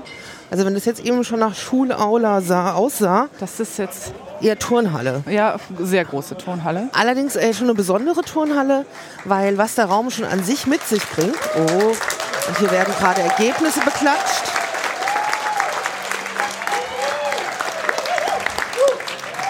Das ist nicht für uns, leider. Ich vermute, es hat einen erfolgreichen Seidenstraßentransport gegeben. Ach genau, was ist denn die Seidenstraße? Vielleicht musst du das mal erzählen. Die Seidenstraße ist ein Rohrpostsystem, das durch das komplette Kongresszentrum läuft. Und das ist gebaut aus Drainagerohren. Die kennt man. Die, das sind so gelbe, geriffelte Rohre, die gerne mal so in Parks eingesetzt werden, um mal Bäume zu begießen und solche Dinge. Und betrieben wird dieses Rohrpostsystem mit äh, Industriestaubsaugern. Und es gibt verschiedene Weichen und verschiedene Stationen. Und wenn man jetzt was schicken möchte von A nach B, dann muss man mit einem Feldtelefon zuerst mal klar machen, wohin man was schicken möchte. Man ruft also die entsprechende Station an, glaube ich. So. Und dann werden entsprechend die Staubsauger so geschaltet, dass tatsächlich zwischen diesen beiden Stationen dann entsprechend äh, der Sog äh, ist. Und dann kann man in eine Kapsel was reintun und dann halt per Rohrpostsystem von A nach B schicken. Das muss man sich auch ein bisschen vorstellen. Wir sind ja hier in einem Kongressgebäude, wo normalerweise auch Tagungen oder Messe stattfinden. Also eigentlich ein ganz normales Gebäude für Veranstaltungen. Und durch dieses Gebäude, teilweise durch alle möglichen Öffnungen, Kabelschafte, sind diese Kabel jetzt gezogen. Also an Orte, wo die eigentlich nie angedacht sind. Und dass das alles so funktioniert, ist irgendwie, wie vieles hier übrigens, erstaunlich. Ja, das ist, das, da sieht man wieder, was eine Community schaffen kann, wenn sie ein gemeinsames großes Ziel hat. Also das ist diese Seidenstraße tatsächlich genau wie der ganze Kongress ein riesen Community-Effort sozusagen. Und äh, sehr schön. Also im letzten Jahr wurden zum Beispiel auch Fragen ins Sendezentrum geschickt für einen Podcast per Seidenstraße. Oder es wurde Popcorn verschickt. Also man kann alles Mögliche damit es schicken. Es wurden auch kleine alkoholische Getränke ja. verschickt. Also man kann so alles Mögliche damit verschicken. Genau. Ähm, dieser, äh, diese gemeinsame Anstrengung, dieses Haus hier auch so für diese vier Tage in was zu verwandeln, was es sonst nicht ist, kann man auch sehr schön in diesem Raum sehen. Der Raum, ich habe gesagt Turnhalle, das wird dem Raum nicht ganz gerecht. Das ist eher so eine Art Bühnenraum oder ein Vortragsraum für was weiß ich, vielleicht tausend Menschen oder sowas, die könnte man auch bestuhlen. Der ist jetzt aber ohne Bestuhlung, hier sind lauter runde Tische äh, gestellt. Es gibt dazwischen Wege, durch die man so, so den Raum durchqueren kann. Ähm, an der Decke haben wir so ein Lampensystem mit so metallenen Röhren. Das ist wie so eine Art grau-silberner Himmel. Die leuchten aber nicht, der Raum ist so im Halbdunkel.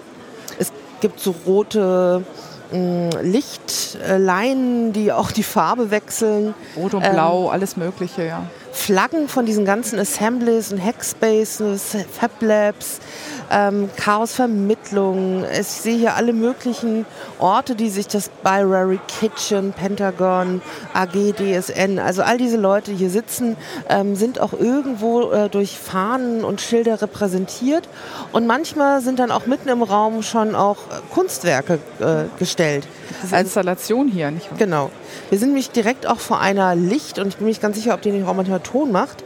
Die heißt Genaria: Illusion of Living Soul. Talk about this light installation here. Ach, es gibt einen Talk, der war oder ist am neunundzwanzigsten Na, der ist heute, heute um Abend. neunzehn Uhr von christine meierhofer punkt de. Also wahrscheinlich, wenn man da jetzt nachschlägt, würde man auch noch mehr Infos kriegen. Was wir hier aber sehen, sind runde Lichtkugeln, die an Schnüren gehängt sind von der Decke nach unten und die ihre Farbe heller und dunkler äh, werden lassen. und die, die einfach äh, auf jeden Fall schon mal dekorativ aussehen. Also ich habe das mal als das vertikale Bällebad bezeichnet. Das sind tatsächlich so Kunststoff, Kunststoffbälle, die mal in weiß, mal aber auch farbig aufleuchten. Im Moment hauptsächlich weiß. Ich nehme an, in irgendeiner Form prozessorgesteuert. Ist super schick und ja, das ist so ein, auch sowas zwischen Technik und Kunst, würde ich sagen. Also für mich eigentlich schon definitiv eher Kunst. Ja, die Tische kann man sich auch so vorstellen, die sind ziemlich rund, also so wie bei äh, so großen äh, Hochzeiten manchmal, irgendwie so zehn, zwölf Leute passen an so einem Tisch. Da sitzen meistens äh, Hacker, manchmal auch Hackerinnen. Also ich finde eigentlich, dass die Besetzung Mann-Frau ist diesen, dieses Jahr größer wie noch nie. Auch unglaublich viele Familien, die diesmal ja. unterwegs sind. Viele Kinder, sehr, sehr viele Kinder. Also wirklich viele durch. Kinder. Ja. Aber hier, was wir gerade sehen, ist meistens äh, irgendwelche Hacker, die vor Laptops sitzen, ganz viele ähm, Clubmate, sonstige Getränke auf dem Tisch. Ah, Applaus. Wieder eine erfolgreiche Verschickung. Großer Applaus.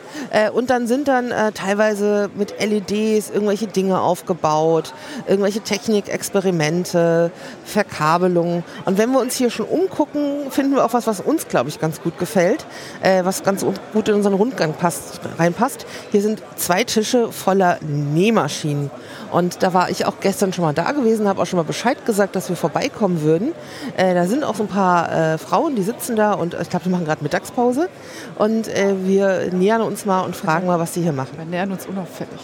Zu den Nähmaschinen ähm, gibt genau. es auch das dazugehörige Textilgebirge auf der Mitte des Tisches. Hi. Hi, ich war gestern äh, Abend schon mal hier unterwegs gewesen und hatte, hatte ich einen von euch getroffen? Ach genau, wir hatten gestern schon mal gesprochen. Ich habe gesagt, ich bin heute auf so, mit so einem Podcast-Rundgang unterwegs und wir gucken uns so an, was es so an Crafting-Sachen äh, hier auf dem C C C zu finden gibt. Und äh, wenn man sozusagen nach Textil sucht, kommt man so ja nicht wirklich an euren zwei Tischen vorbei.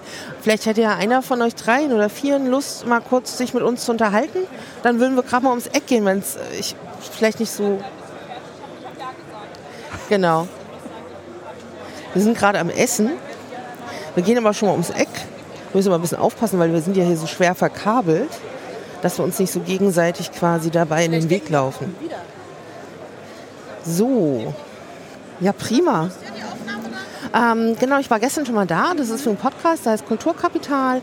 Und äh, wir haben immer, ich habe immer ein anderes Thema und immer einen anderen Gast. Und heute geht es um Crafting am C C C, also sozusagen die textile Variante des Making. Und wir waren eben schon bei den Siebdruckern gewesen und wir gucken einfach, was hier an den Tischen und den Assemblies gemacht werden und fragen im Grunde, warum das gemacht wird. Und wenn du uns da vielleicht kurz erklären könntest, wer ihr überhaupt seid und äh, was ihr genau äh, in den vier Tagen macht, das wäre total toll. Also ursprünglich hatten wir die, die letzten Jahre immer ähm, eine Stickmaschine dabei vom Raumzeitlabor. Ähm, die ist noch nicht so. Und dann war aber so die Überlegung, naja, die Leute kamen halt immer mehr und es war mehr so ein, naja, viele haben sich angestellt, haben gesagt, bitte stick mir was und ich stick an so einer Sache eine halbe Stunde bis zwei Stunden. Dann habe ich gesagt, eigentlich ist es viel zu stressig und es gibt viel zu viele Leute und lasst uns doch einfach nur nähen. Und dann hat die, die, die Biene vom Checkspace hat auch gesagt, sie möchte nähen und die Masi hat gesagt, sie möchte nähen. Und am Ende kamen wir dann darauf, okay, wir bringen einfach alle unsere Nähmaschinen und machen eine eigene Subassembly. Deswegen sitzen wir jetzt so zwischen, zwischen Checkspace und Raumzeitlabor, die auch beide eine Stickmaschine haben, ähm, aber nicht dabei. Und dafür haben wir ganz viele schöne Nähmaschinen, Coverlock, Overlock dabei. Würdest du dir kurz erklären, also wir sind jetzt nicht nur mit dir, sondern wir haben noch mal einen dazu bekommen. Kannst du noch mal kurz sagen, wer du bist? Ja, ich bin Masi, ich bin aus Karlsruhe. Ich habe in einem Hackerspace nähen gelernt und deswegen möchte ich gerne auf solchen Veranstaltungen mein Hobby einfach ein bisschen mit anderen teilen, weil es eben schon so ein Hobby ist, was auch eine Anfangsinvestition für die meisten Leute erfordert und wo man einfach mal ausprobieren sollte, finde ich, ob das einem selber Spaß macht. Ihr hattet eben schon zwei Hackspaces erwähnt. Könntet ihr nur mal kurz erklären, was die machen und was so deren Spezifikation ist? Oder, also Raumzeitlabor ist ja auch schon mittlerweile sehr typisch, dass da irgendwas Textiles passiert. Also wieso, warum Stickmaschine, warum nähen, warum dort und nicht woanders? Ich hatte mich vorhin noch nicht eingeführt, also ich bin die, die Jiska aus dem Raumzeitlabor. Und ähm, wir hatten die folgende Situation. Wir sind ja ein Labor, das heißt, wir brauchen einen Laborkittel. Und dann haben wir uns überlegt, naja, wäre schon cool, wenn jetzt auf den Kitteln auch die Namen stehen würden. Und dann haben wir uns mal ein Angebot einholen lassen, was kostet das? Wir sind so und so viele Mitglieder, jeder möchte ein Raumzeitlabor-Logo und seinen Namen gestickt haben. Und dann war das Angebot so teuer, dass wir uns stattdessen schon so eine kleine Prada-Stickmaschine haben kaufen können. Und dann haben wir gesagt, machen wir natürlich selber als Hacker und Makerspace so. Und wer hat es mitgebracht? Also gab es da jemanden, der gesagt hat, na okay, irgendwie, ich habe von meiner Mutter das gelernt, oder habt ihr euch das irgendwie autodidaktisch drauf geschafft? Das war komplett neu, soweit ich weiß. Also es war so dann mit quasi keinem Vorwissen. Das heißt, das ist auch immer so was, wenn man sich eine neue Maschine kauft, und das ist auch so ein Grund, warum man das eigentlich als Workshop besser anbietet. Ähm, wenn man sich eine neue Maschine kauft, dann hat man am Anfang immer so, sag ich mal, Unfälle, bei denen irgendwas schief läuft und überhaupt nicht so wird, wie man möchte. Also wir haben am Anfang tatsächlich auch das eine oder andere T-Shirt kaputt gestickt, anstatt bestickt, so ein Loch drin hinterher. Ähm, aber das wird dann mit der Zeit besser. Wir haben dann auch zweimal aufgerüstet, also einmal auf eine, also die erste Maschine, ich weiß nicht, hat sowas dreihundert bis fünfhundert Euro oder so, glaube ich, gekostet. Die zweite Maschine war dann schon sowas um die zweitausend Euro, und die letzte, die wir jetzt gekauft haben, war etwas über fünftausend Euro. Ähm, das heißt, es wird halt immer, immer mehr. Aber wenn man jetzt anfangen würde, an der ganz großen, die wir haben, das ist so eine China-Maschine, und wenn man mit der anfangen würde, jetzt lernen zu sticken, ähm, dann hätte man ein großes Problem, weil die macht einfach. Also die, die geht davon aus, dass man alles richtig macht. Und wenn man den falschen kleinen Rahmen reinmacht, dann fährt die einfach stumpf mit dem Rahmen unter die Nadel und sticht in den Rahmen rein, weil man weiß ja, was man tut, ne? Ähm, wohingegen die kleinen Maschinen das alles nicht machen, sondern die haben teilweise schon, sag ich mal, so viel Intelligenz, dass es schon wieder nervt, aber man kann mit denen wenig bis gar nichts falsch machen. Ähm, ihr habt ja, also du hast ja gesagt, ursprünglich beim Raumzeitlabor war äh, der Motor, dass ihr eigentlich Kittel besticken wolltet, mhm, mit Namen und einem Logo. Mhm. Jetzt habt ihr aber Maschinen in, im, im Bereich, da, äh, das, äh, da würde man sagen, für ein Logo auf dem Kittel ist das doch ein bisschen überdimensioniert. Das ist ja, da ist ja wohl was passiert. Mhm. Also jetzt, im Grunde, ihr habt was Neues kennengelernt, was ihr so noch nicht auf dem Schirm hattet. Äh, und äh, es gibt ja wahrscheinlich einen Grund, warum euch dann immer mehr Maschinen davon gekauft habt. Was, wie würdest du das beschreiben? Was also, hat es gemacht? Bei uns war es mehr so, also im, im Hackerspace war es ein, ähm, wir wollen größer sticken können, also die Stickfläche wird ja größer, und einfach Menschen möchten größere Projekte machen, möchten mehr machen. Ähm, ansonsten ja, guten Tag. Äh, ist, ist, die, ist die Masi eigentlich auch ein sehr gutes Beispiel für, warum kaufe ich mir mehr Maschinen, weil... Ähm, weil genau das, äh, erzähl mal, wie hast du nähen gelernt auf einer kleinen Maschine und so, erzähl mal. Genau, du hast, bist du auch am Raumzeitlabor angedockt, oder ist eigentlich, bist du ganz äh, unabhängig davon, hast einen eigenen Hackspace, wo du sozusagen andockst und dann fest? Ich, ich bin aktuell nicht wirklich Mitglied in einem Hackerspace, allerdings im Karlsruhe FabLab, bei uns in Karlsruhe ist die Hacker- und die Maker-Szene so ein bisschen, bisschen geteilt zwischen den beiden Orten.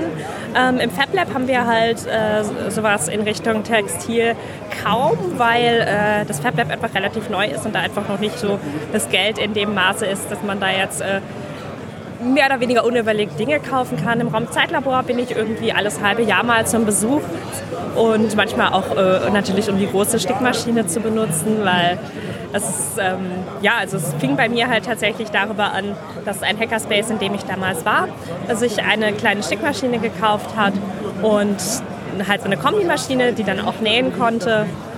Und ja, dann habe ich einfach tatsächlich angefangen zu nähen. Und du hast ja eben noch schon, haben wir gehört, anscheinend nicht nur eine Nähmaschine, das hat sich irgendwie vervielfacht. Ja, also ich hatte, ich hatte tatsächlich selber eine Nähmaschine, ähm, die habe ich dann auch irgendwann mal in mein W G-Zimmer nach Karlsruhe mitgenommen. Die habe ich, äh, meine Oma hatte früher eine Nähmaschine und die ist dann irgendwann kaputt gegangen, und dann hat meine Mutter beschlossen, sie geht im nächsten Supermarkt und kauft für hundert Euro eine neue Nähmaschine und schenkt sie mir und meiner Oma. Ähm, meine Oma kam äh, mit der Nähmaschine überhaupt nicht zurecht. Ähm, und ich halt irgendwie auch nicht. Und die Nähmaschine war halt, also jetzt im Nachhinein muss ich halt sagen, die Nähmaschine war halt schon einfach sehr schlecht. Aber ich wusste halt nicht, äh, wie es besser geht. Und ich habe da halt auch einfach sehr schwer den Zugang gefunden. Ähm, es, es sind sicherlich diverse Faktoren. Zum einen halt die schlechte Maschine und zum anderen aber auch, dass man dann auch ten, dazu tendiert, an anderem Equipment einfach zu sparen und jetzt nicht irgendwie fünfhundert Euro für Zubehör auszugeben, wenn man eine hundert Euro Maschine hat. Und dementsprechend war das dann so für mich so eine kleine Offenbarung fast schon, als ich in einem Hackerspace dann mit einer richtig guten Nähmaschine dann das Nähen gelernt habe und es plötzlich einfach funktioniert hat. Und ich plötzlich festgestellt habe, es ist ein Hobby, was mir wahnsinnig viel Spaß macht. Ich habe mir dann selber eine relativ teure Nähmaschinen gekauft und auch eine Overlock-Maschine im eher mittelpreisigen Segment. Und ich spare jetzt aktuell für eine Covermaschine, damit so mein kleiner Nähpark das erste Mal komplett ist, um alles Mögliche zu nähen für mich selber. Wenn wir jetzt auf den Tisch gucken, also es sind zwei Tische, die hier mit Nähmaschinen sind und in der Mitte ganz viel Stoff, das hatte die Monika eben schon beschrieben. Was genau macht ihr hier am Kongress damit? Also was, wenn ich jetzt komme und sage, oh, total interessant, was, was kann ich denn jetzt hier tun? Oder ist es eher, dass ihr näht oder dass auch Leute kommen können und irgendwas bei euch lernen können? Die Idee ist eher, dass man es lernt. Also wir haben von unseren Nähprojekten zu Hause die Reste mitgebracht. Man kauft sich ja immer ein bisschen mehr, weil man weiß nicht, ob man sich irgendwie vernäht oder wie genau das Schnittmuster auf den Stoff passt. Und das heißt, wir haben immer kleine Reste und aus diesen Resten kann man super schön eine Mütze oder Panties oder sowas nähen, also kleine Sachen. Und ähm, das ist eben unser Angebot an die Leute, dass wir hier unsere Reste vernähen und den Leuten Nähen beibringen. Und halt abhängig davon, wie viele wir gerade hier sind, halt so zwei oder drei Leuten gleichzeitig, ähm, ja. Und was sind das? Also ist es sozusagen, kommen dann eher die Hackerinnen und die Hexen vorbei oder die Freundinnen oder sind es wirklich eher die Jungs, die sagen, ihr zeigt mir mal die Maschinen? Oder geht es eher darum, hier, ich will nähen lernen, das ist eine Technologie, zeigt mir wie? Das ist sehr gemischt, also es ist gefühlt tatsächlich so, dass es mehr Frauen sind. Ähm, aber ich hatte auch schon jemanden hier, der hat gesagt, irgendwie, ich glaube, er hat Schlosserei oder sowas gelernt, also im Sinne von, er kann schon so Technik und irgendwie Mechanik und so weiter, ist für ihn kein Ding, aber er hat noch nie eine Nähmaschine in der Hand gehabt. So. Und ähm, das ist durchaus auch sehr, sehr spannend. Um, also es ist gefühlt so zwei Drittel äh, weiblich, ein, ein Drittel männlich oder so. Ja. Es gibt ja jetzt hier auch einen Kongress und ihr habt doch gesagt, es gibt auch andere Hackspaces, die die Stickmaschinen haben. Ähm, Wir waren jetzt auch vorne bei den Siebdruckern und da war die Geschichte auch so ein bisschen ähnlich. Die haben auch gesagt, die haben eigentlich mit Siebdrucken angefangen, weil die eigentlich T-Shirts haben wollten für den, für den Verein. Und, ähm, aber mittlerweile gibt es auch relativ viel, auch dieses Making, auch drei D Drucken, FabLabs ist auch relativ groß geworden, auch außerhalb der Hacker-Szene bekannt. Habt ihr das Gefühl, dass diesem textilen Handarbeiten, Handwerken so eine nächste Stufe ist oder ähm, ist es eher so ein Nischenprodukt, wo so Einzelne sich mal ausprobieren? Ich weiß es nicht. Ich denke, es ist, es ist ein bisschen äh, gemischt. Also es gibt viele, viele denke ich, die äh, aus meinem Freundeskreis, die mal eine Stickmaschine oder einen Plotter benutzen möchten, um sich selber das Motiv-T-Shirt zu machen, was sie schon immer haben wollten, ähm, aber das nicht so regelmäßig tun. Und es gibt, glaube ich, wenige, die da einfach sehr regelmäßig und sehr intensiv sich damit beschäftigen. Und, ja. Also nähen lernen ist auch auf eine gewisse Art und Weise, sag ich mal, frustrierend. Also wie alles, was man neu lernt, man, man muss sich selbst irgendwie dazu bringen, erstmal ganz einfache Dinge zu nähen. Und ähm, ich muss sagen, dass ich inzwischen tatsächlich an einem Punkt bin, wo ich sage, ich kann mir Dinge nähen, die ich nicht kaufen kann oder die ich nur kaufen könnte, wenn ich so einen Schnitt haben möchte von, von sehr, sehr teuren Marken. Also zum Beispiel sowas wie einen diagonal eingesetzten Reißverschluss oder so. Oder, also das sind einfach Dinge, die kriegt man normalerweise erst, wenn man sich dann im Laden was kauft, was um die achtzig bis hundert Euro kostet, fertig. Und dann ist es noch nicht die Farbe unbedingt, die ich haben möchte. Ähm, Und das ist der Punkt, wo es dann anfängt, äh, sich zu lohnen, selber zu nähen. Also wenn ich meine Klamotten eh nur äh, bei irgendwelchen Discountern kaufe, so günstig kann ich selber nicht nähen. Ähm, das, das muss einem ganz klar sein. Also es ist jetzt nichts, was man macht, um Geld zu sparen. Ähm, zumindest am Anfang nicht. Ähm, Es ist eher was, was man macht, wenn man zum Beispiel bestimmte Maße möchte, bestimmte Farben möchte oder einfach, weil es Spaß macht. Also ich meine, warum malt man? Man kann ja auch fotografieren. Ist so, ne? Ähm, und ich persönlich finde auch Nähen sehr, sehr entspannend. Also es ist, in dem Moment sitze ich tatsächlich an der Maschine und ich weiß genau, wenn ich einmal irgendwie daneben nähe, dann muss ich es hinterher wieder auftrennen, es ist schief, wie auch immer. Das heißt, ich sitze tatsächlich da und bin wirklich, wirklich konzentriert bei der Sache und das ist für mich schon sehr gut, weil ich mache tatsächlich eigentlich beruflich was mit, mit I T und, und Forschung und so weiter und bin halt, muss eigentlich immer, immer ganz viel an tausend andere Dinge denken und wenn ich an der Nähmaschine sitze, muss ich ans Nähen denken und es, es geht nicht anders. Ich muss einfach mich darauf fokussieren. Das ist tatsächlich so ein bisschen auch so, so, so ein relativ bekanntes Symptom. Also ich studiere Informatik und bei uns ist es bei vielen so, dass irgendwann so im dritten, vierten Semester des Studiums irgendwann so der Punkt kommt, eigentlich würde ich gerne was mit Holz machen. Computer sind doof. Bei mir war es in dem Fall einfach dann stattdessen der Stoff, ähm, weil es mir persönlich einfach... Äh, einfacher fällt, äh, dazu Zugang zu finden. Auch wenn ich äh, Werken mit Holz super interessant finde, habe ich meistens dann doch so ein bisschen mehr Respekt vor den Maschinen. Im Gegensatz zu vielen anderen Leuten, die Angst haben, sich mit der Nähmaschine in den Finger zu nähen, habe ich da einfach persönlich ein bisschen weniger Angst vor gehabt. Dann war mehr bereit, irgendwie Dinge auszuprobieren. Aber es geht auf jeden Fall vielen so, gerade äh, gerade in der Informatik und in der I T, dass man irgendwas machen möchte, was man auch anfassen kann. Und da sind sowohl Dinge mit Holz als auch Dinge mit Stoff auf jeden Fall eine tolle Idee, wo man sich mal ausprobieren kann. Und man muss ja auch sagen, dass tatsächlich ähm, gerade in der Hacker-Szene oder auch in der I T-Szene diese Schnittstelle zum Crafting und Making doch sehr, sehr sichtbar sind.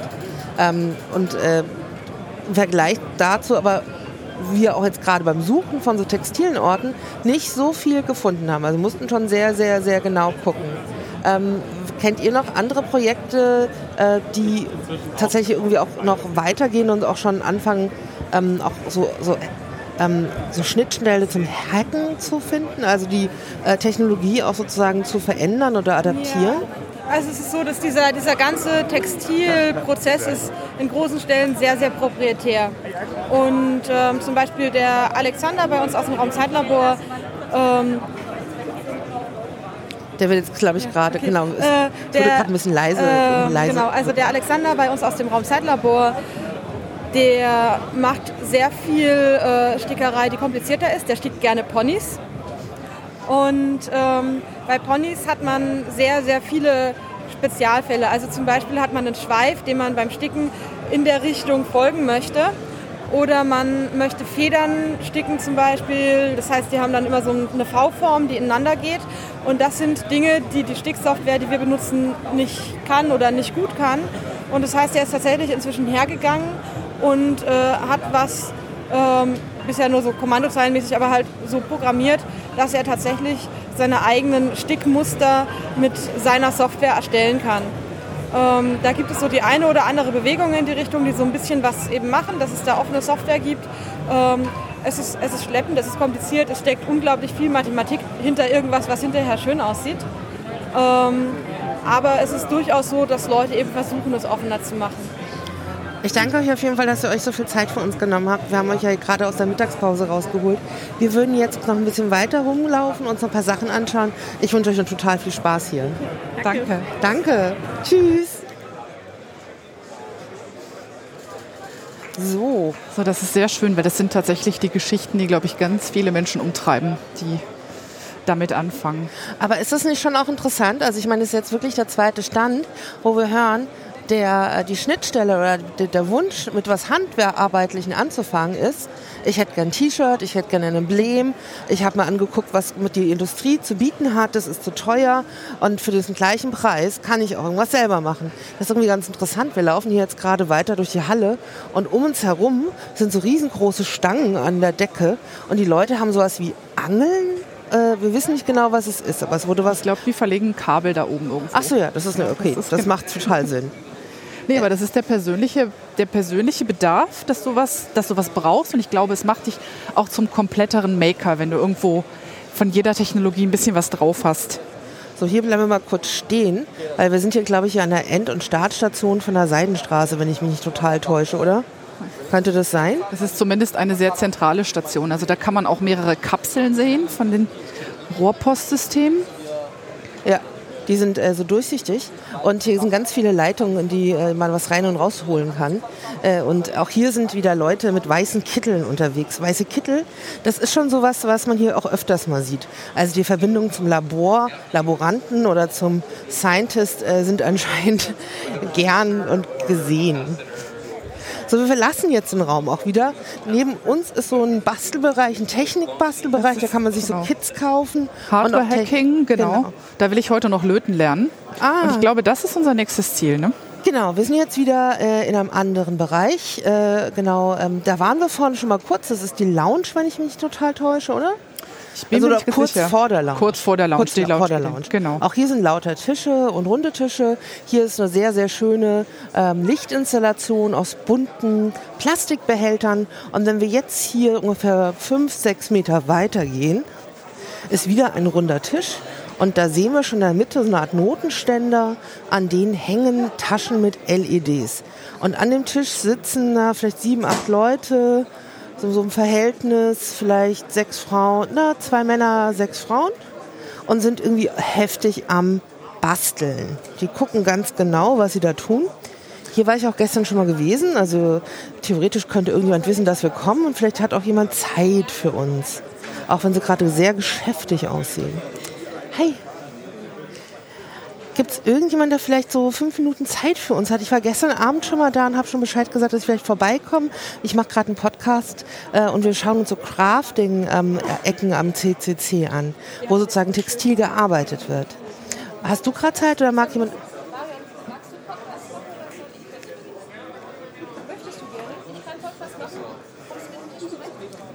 Cool. Wollen wir uns gerade mal so ein bisschen in die Ecke stellen? Also nicht so weit weg, weil es ist ja auch schön, wenn wir was sehen. Dann kommen wir ein bisschen näher wieder. Okay, ähm, würdest du kurz erklären, wer du bist, wo, wer ihr seid und was ihr hier überhaupt macht und was wir hier vielleicht auch gerade sehen? Weil wir okay. können ja nur hören. Okay, so, ähm, mein Name ist Shin, hier mein Nick. Ähm, wir sind hier, also mit, ich bin mit meinem Mann hier und mit meiner besten Freundin. Ähm, was wir hier machen, sind... Wir machen Taschen mit L E Ds und zwar mit diesen sogenannten Suable Electronics. Das kommt daher, dass wir also angefangen haben, diesen Suable Electronics Sachen zu machen und haben sehr viel Feedback bekommen. Ach, das ist cool und das möchte ich auch mal machen und wie geht das? Aber wir haben das Gefühl, die Leute haben mal gefragt, hatten aber dann Angst, das selber einfach auszuprobieren.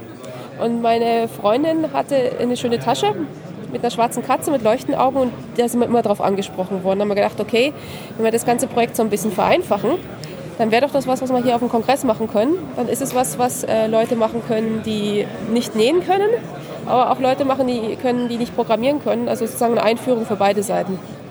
Ja, und das ist das, was wir auch hier sehen. Wir sehen tatsächlich auch eine Tasche mit einer schwarzen Katze drauf und die hat grüne leuchtende Augen.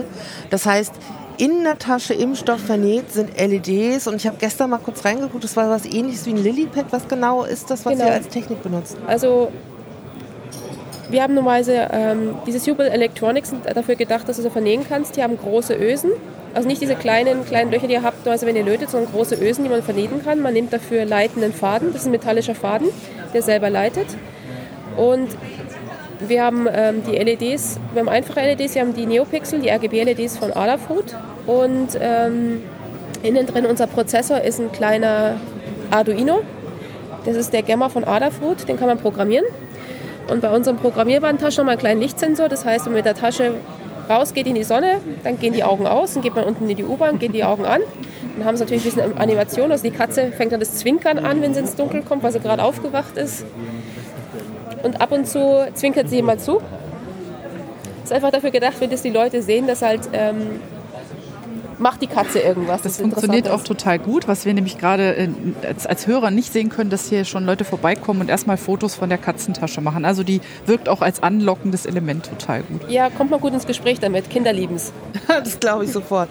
Was, was muss man, also ich meine, ihr macht das ja, dass Leute vorbeikommen und das hier ausprobieren können. Ja. Was muss man denn mitbringen, wenn man sich hier äh, also betätigen will? Für unseren Workshop hatten wir die ganzen Kids dabei, also alles, was, was wir brauchten. Leider waren wir am zweiten Tag schon ausverkauft.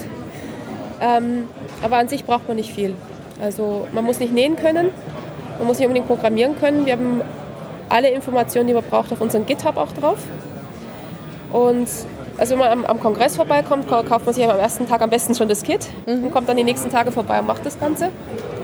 Genau, und was wir jetzt hier haben, also ihr habt, in dem Kit ist die Tasche schon dabei, das ist eine einfache... Es ist eine einfache, fertige Tasche, so was man sagt, Jutebeutel mhm. in verschiedenen Farben. Dann haben wir natürlich den Filz für die Motive. Genau, aber das ist einfach ein Stück Filz und da kann genau. man ganz unterschiedliche Motive drauf machen. Ihr habt auch schon so Motivvorlagen hier liegen oder bringen die Leute auch schon eigene wir haben, mit? Wir haben so fünf, sechs eigene Motivvorlagen, so einfache. Wenn du natürlich kreativ bist oder was ich schon Motiv im Kopf hast, alles was auf D I N A vier passt, können wir machen, weil D I N A vier ist unsere Standardgröße vom Filz. Und Und es und passt auch gut auf die Tasche drauf. Genau, und dann schneide ich im Grunde den Filz passend auf. Der wird, ich sehe hier, äh, genäht wirklich, es wird geklebt. Wir, wir kleben das mit dem äh, Textilkleber, was ist so ein Standard-Textilkleber Gütermann, sonst äh, der hält gut, der ist auch waschbar. Und zwischendrin, also zwischen das Filz und... Ähm das ist unterschiedlich, wie du das machen kannst. Ah, okay. Normalerweise haben wir die Bauteile, werden in der, an der Tasche vernäht und wir benutzen den Filz sozusagen, um, um unsere Nähte zu verstecken. Ah, okay. Und was ich zum Beispiel jetzt hier, wenn du... Wir haben jetzt hier zum Beispiel einen Roboter, der hat große, runde Augen. Durch die großen, runden Augen sieht man die Neopixel. Mhm. Und der hat zum Beispiel hier ein kleines Loch durchgestanzt. Dahinter ist der Lichtsensor versteckt, ah, dass er Licht okay. bekommt. Und hier hinter auf der anderen Seite, das sieht man jetzt nicht, das kann man fühlen. Das ist dann auf der anderen Seite von der Tasche, haben wir halt unseren ähm, Gemma, also unseren Prozessor. Dass man auf der Innenseite wird uns auch gerade an- und, aus- an- und ausschalten kann, dass man immer noch rankommt. Ja. Und auch den, ähm, den Lipo-Akku abnehmen kann. Oder eine Knopfzelle kann man auch reinmachen wahrscheinlich. Knopfzelle reicht nicht so lang, weil da so viel Elektronik schon drin ist. Wir, okay. wir haben eine ganz einfache Variante, wo nur L E Ds dran sind und einen Batteriehalter, den kannst du mit Knopfzelle machen. Der hält dir ungefähr einen Tag, aber sobald du ein bisschen mehr ähm, Elektronik drin hast und das ganze Programmier machen willst, dann brauchst du einen Akku. Ah, Sonst okay. hast du nicht viel Spaß damit. Wie ist denn das hier? Ihr sitzt ja zwischen lauter Hackspaces und FabLabs und alles Mögliche. Kommen die Jungs auch mal vorbei und schaut, was ihr hier so treibt. Wie ist es so mit der Nachbarschaft? Seid ihr so ein bisschen die Exoten? Ähm, Oder wir gehören da zu der Nachbarschaft. Das ist, das ist äh, eine Gruppe, nennt sich Team dreiundzwanzig, zu der gehören wir. Mhm. Die sitzen wo?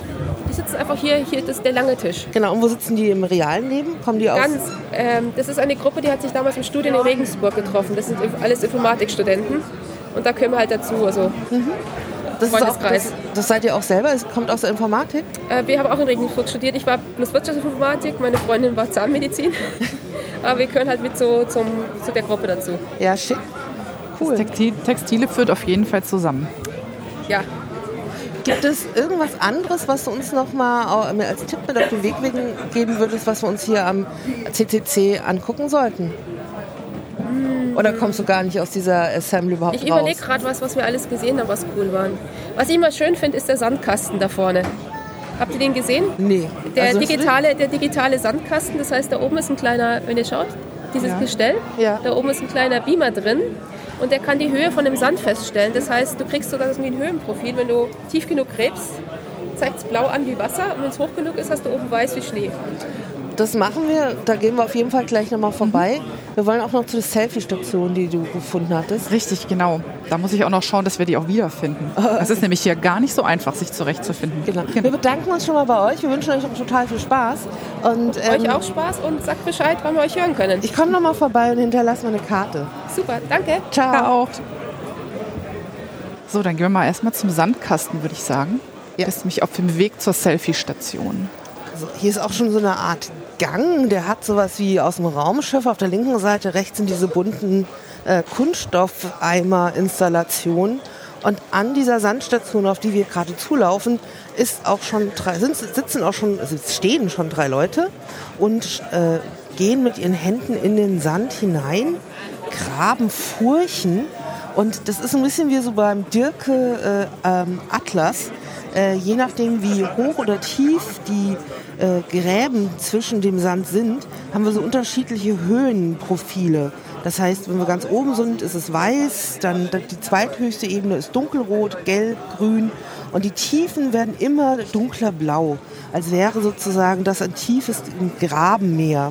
Und man kann jetzt den Sand bewegen und je nachdem, wie hoch das wird, verändert das sofort vom Beamer, der dann von oben hoch runter geht, die Farbe. Und ich mache jetzt mal was kaputt. Ich habe ja so ein ganz äh, stark destruktives äh, Element, was in mir inne wohnt. Und was passiert jetzt? Ah, jetzt habe ich plötzlich ein riesen blaues Loch. Ja, aber schau, hier läuft das Wasser in das Loch, was du gegraben hast. Mhm. Und hast jetzt einen See geschaffen mit deinem destruktiven Element. Genau, und ich könnte jetzt noch so einen Durchgang machen. Das mache ich jetzt auch. Das heißt, mein See fließt jetzt in so einen Canyon zwischen hohen Wänden. Und das wird jetzt, was ich gerade kaputt gemacht habe, wird jetzt blau und durchflossen. Sehr schön. Das, diese Kiste ist auch immer sehr viel umlagert von Kindern, die sich dann das ganze Thema Höhenlinien hier dran mal anschauen. Also gestern stand auch noch eine hinten auf der anderen Seite vom Saal und die war permanent so mit fünf bis sechs Kindern Umlager, die dann den ganzen Tag gegraben haben. Wenn wir hier stehen und auch so äh, in dem Sand rumfummeln, äh, sind natürlich auch andere Leute da. Und das ganz Interessante, da eine Ecke wird gerade so eine Ecke, ähm, so eine Ebene geschaffen. Das war eben noch so eine Art Wüste. Dann wurde langsam diese Wüstenschicht, diese gelbe Schicht abgetragen und es wird jetzt alles langsam grün. Also es wird hier sozusagen gerade die Oase gebaut. Wir gehen gerade noch ein Stück weiter, verlassen unsere Sandkiste. Es strömen uns auch schon immer mehr Leute entgegen. Es ist auch mal so, je später am Abend, umso mehr Leute kommen hier ins T C H hinein und äh, wandern durch die Räume. Gestern hat hier noch so eine Wundstation gehangen, aber ich befürchte, als ich da war, ist sie gerade kaputt gegangen. Ich jetzt ist sie schon nicht mehr da. Gerade mal überlegen, wo es zur Selfie-Station geht. Ich glaube, da müssen wir hier geradeaus noch ein bisschen an der Sticker-Tauschplattform vorbei. Oh, die, die werden ich, Aufkleber die haben wir noch nicht getauscht. Angeguckt. Können wir mal kurz gucken? Das scheint ja auch was zu sein, was man als Hacker unbedingt braucht. Genau. Ich habe auch schon einige abgeräubert. Oh, da muss ich nachher nochmal wiederkommen. Das ist natürlich ganz schön für die, die gerne ihre Laptops mit Sticker versehen. Ja, okay, das braucht Zeit. Das, das braucht Zeit, genau. Gestern gab es auch freundliche Menschen, die die Sticker dann sortiert haben. Oh. Weil gerade das Bällebad belegt war, konnte man das nicht sortieren, dann wurden die Sticker sortiert. Genau, Aber jetzt sind wir am Bad Gateway Internet-Kurortschild vorbeigelaufen.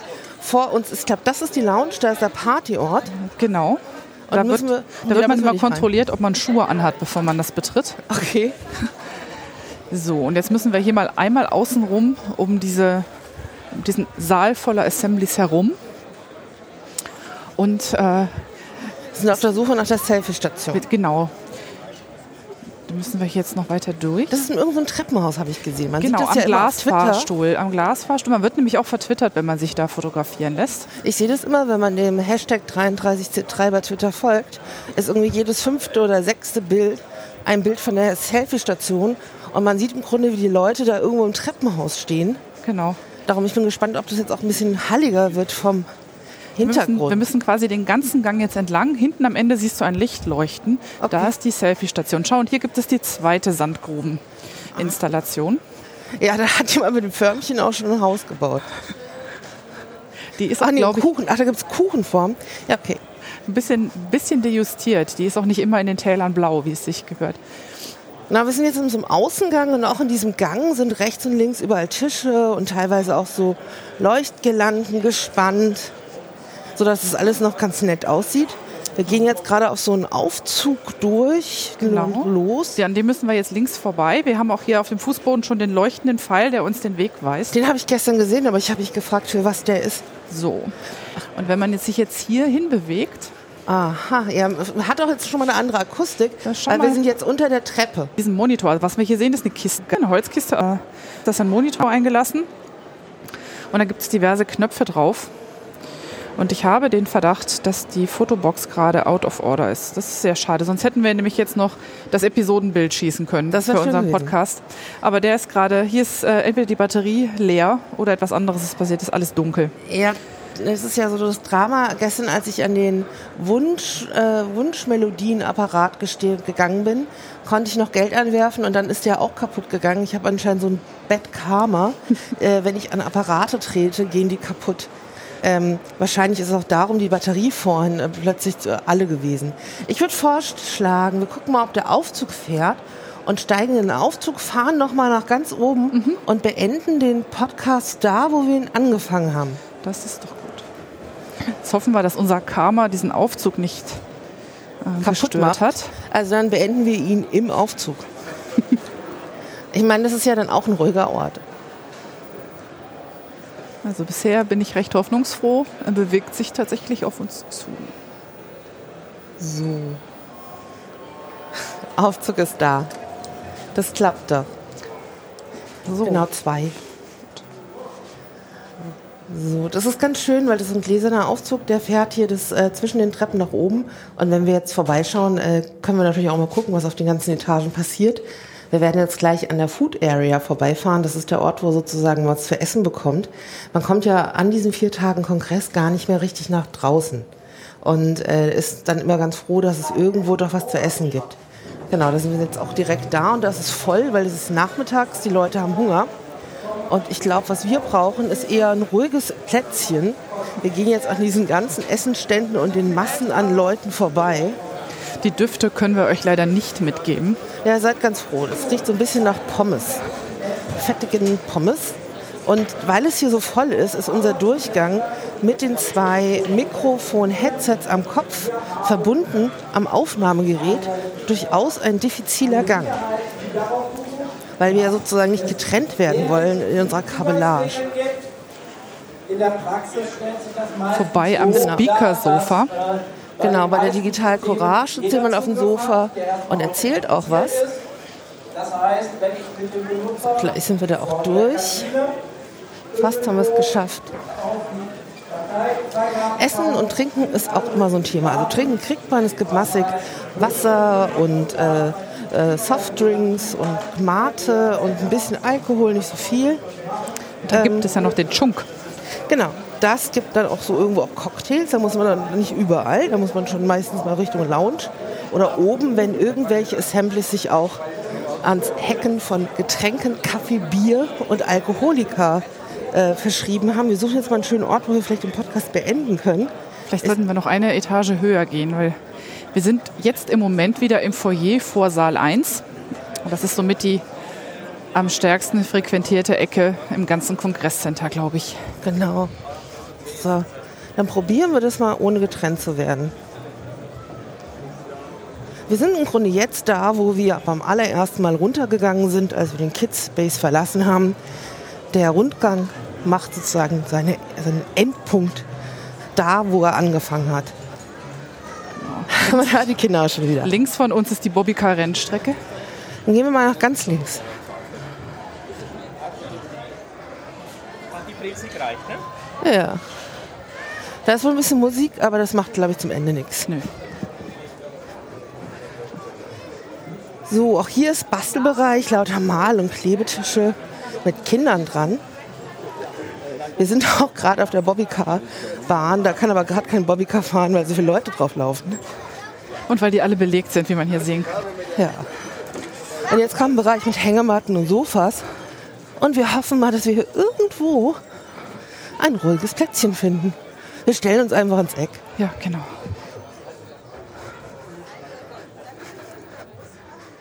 So. Hier haben wir noch ein bisschen Lego.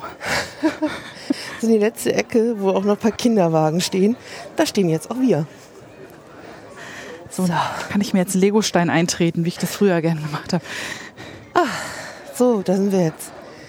Gut, wir haben mit äh, Crafting angefangen, wir haben mit deinem Arbeiten angefangen, mit dem handarbeitlichen Arbeiten. Wir haben erfahren, wie du biografisch da angeschlossen bist, wie du dich jetzt mit deinen Praxen im Internet verortest, du hast es auch beschrieben. Wir haben uns Orte am Kongress angeguckt. Was ist so dein Eindruck, wie jetzt unser Rundgang war? Also wir haben uns ja vorher unterhalten über äh, Menschen, die Produkt- oder prozessorientiert arbeiten, und das, was wir jetzt gesehen haben, ist eigentlich, glaube ich, ein gutes Beispiel dafür, dass viele vom Produkt kommen und wirklich sagen, ich, ich brauche etwas und bevor ich mir das kaufe, möchte ich lieber rausfinden, wie ich selber machen kann. Das war ja eigentlich das, was alle vereint hat. Gefällt mir persönlich total gut, weil ich auch glaube, dass man einfach, das sind ja alles ähm, Techniken, mit denen man unheimlich viel anfangen kann, die einen total komplett machen. Und ich finde es toll, dass jemand sagt, ich brauche ein T-Shirt, also mache ich mir eins und nicht, ich gehe los und kaufe mir eins. Das ist für mich ähm, ist der Ansatz, den, kann, den mag ich total. Und ähm, es gibt ja diesen, eine Ikone der Making-Szene ist ja der Adam Savage, der, der Mythbuster, der Hälfte davon. Und der hat das ja auch, der macht, macht ja quasi auch alles. Der baut elektronische Teile, der sägt, der schweißt, der näht. Und ähm, wenn man so richtig ins Making einsteigen will, dann merkt man halt recht schnell, dass man an einer Stelle oft nicht stehen bleiben kann, sondern dass sofort die nächste Technik kommt, womit man das dann noch verfeinern möchte. Und das hat man hier irgendwie total gut gesehen. Das hat mir Spaß gemacht. Ähm, die Person, die du gerade geschildert hast, ist ja ist ein Amerikaner, mhm, oder? Ja. Ähm, ich habe ja immer das Gefühl, dass die ähm, U S-amerikanische Making-Szene, also da ist Making noch sehr viel, ähm, alles Mögliche mit drin integriert. Also da ist Crafting auch sehr viel stärker, sehr stärker, viel stärker noch drin. Making, ja. Während du im Deutschen im Making immer so ganz stark I T und Technologie hast. Also mhm. Das Ganze, was wir so gesehen haben mit Nähen, Sticken, Stricken, auch in der Schnittstelle zur Technik, vielleicht da gibt es durchaus Dinge, die dann noch so klassisch Maker ähm, unter dem Begriff des Making auch fallen, äh, ist irgendwie so abgekoppelt von dem, was wir hier so als Making erleben. Ich sage das, weil ich ja vor, muss man nachdenken, zweitausendelf die Ausstellung gemacht habe mit Do-It-Yourself. Und da haben uns sehr viele Kulturen und Ausformungen von Do-It-Yourself angeguckt. Also alles, was selber machen sein kann. Von kommerziellen Ausformungen, vom Mitmachen bis wirklich von sehr eigen, eigenorganisierten selber machen. Und da war alles quasi noch drin. Und heute würde ich schon sagen, dass das Handarbeiten irgendwie, also es gibt so diesen Hype des technischen Makings mhm. in Deutschland, aber das Handarbeiten ist irgendwie anders. Wie siehst du das? Also ich sehe es genauso. In den U S A ist ähm, Making eigentlich kreieren. Ich erschaffe was. Und ähm, auch Adam Savage, der hat letztes Jahr auf der großen Maker-Fair eine, eine Keynote gegeben, hat gesagt, ähm, kommt weg von euren Arduinos und von euren Drohnen. Ähm, Making ist auch Dichten, Making ist auch Schreiben. Also das Erschaffen von etwas, was vorher nicht da war. Und den Ansatz finde ich, finde ich sehr komplett und der gefällt mir sehr gut. Und in Deutschland ist es tatsächlich so, dass wir so ein bisschen in gute und in schlechte Making-Sachen zu unterteilen scheinen oder in, in, in hochwertigere, weil vielleicht kompliziertere Making-Sachen, ohne, ohne dass wir beurteilen können, was eigentlich wirklich wie kompliziert ist. Und die deutsche Maker-Szene ist tatsächlich sehr, sehr technologiegetrieben. Holz kommt langsam mit rein, aber ansonsten viel Metallbau, viel, viel Computing, viel, viel Metall. Elektrobasteleien. Elektrobasteleien könnte man das nennen. Ähm, dann natürlich immer mit dem Anspruch, das auch zu programmieren. Also tatsächlich, ähm, je mehr I T, desto besser gefühlt.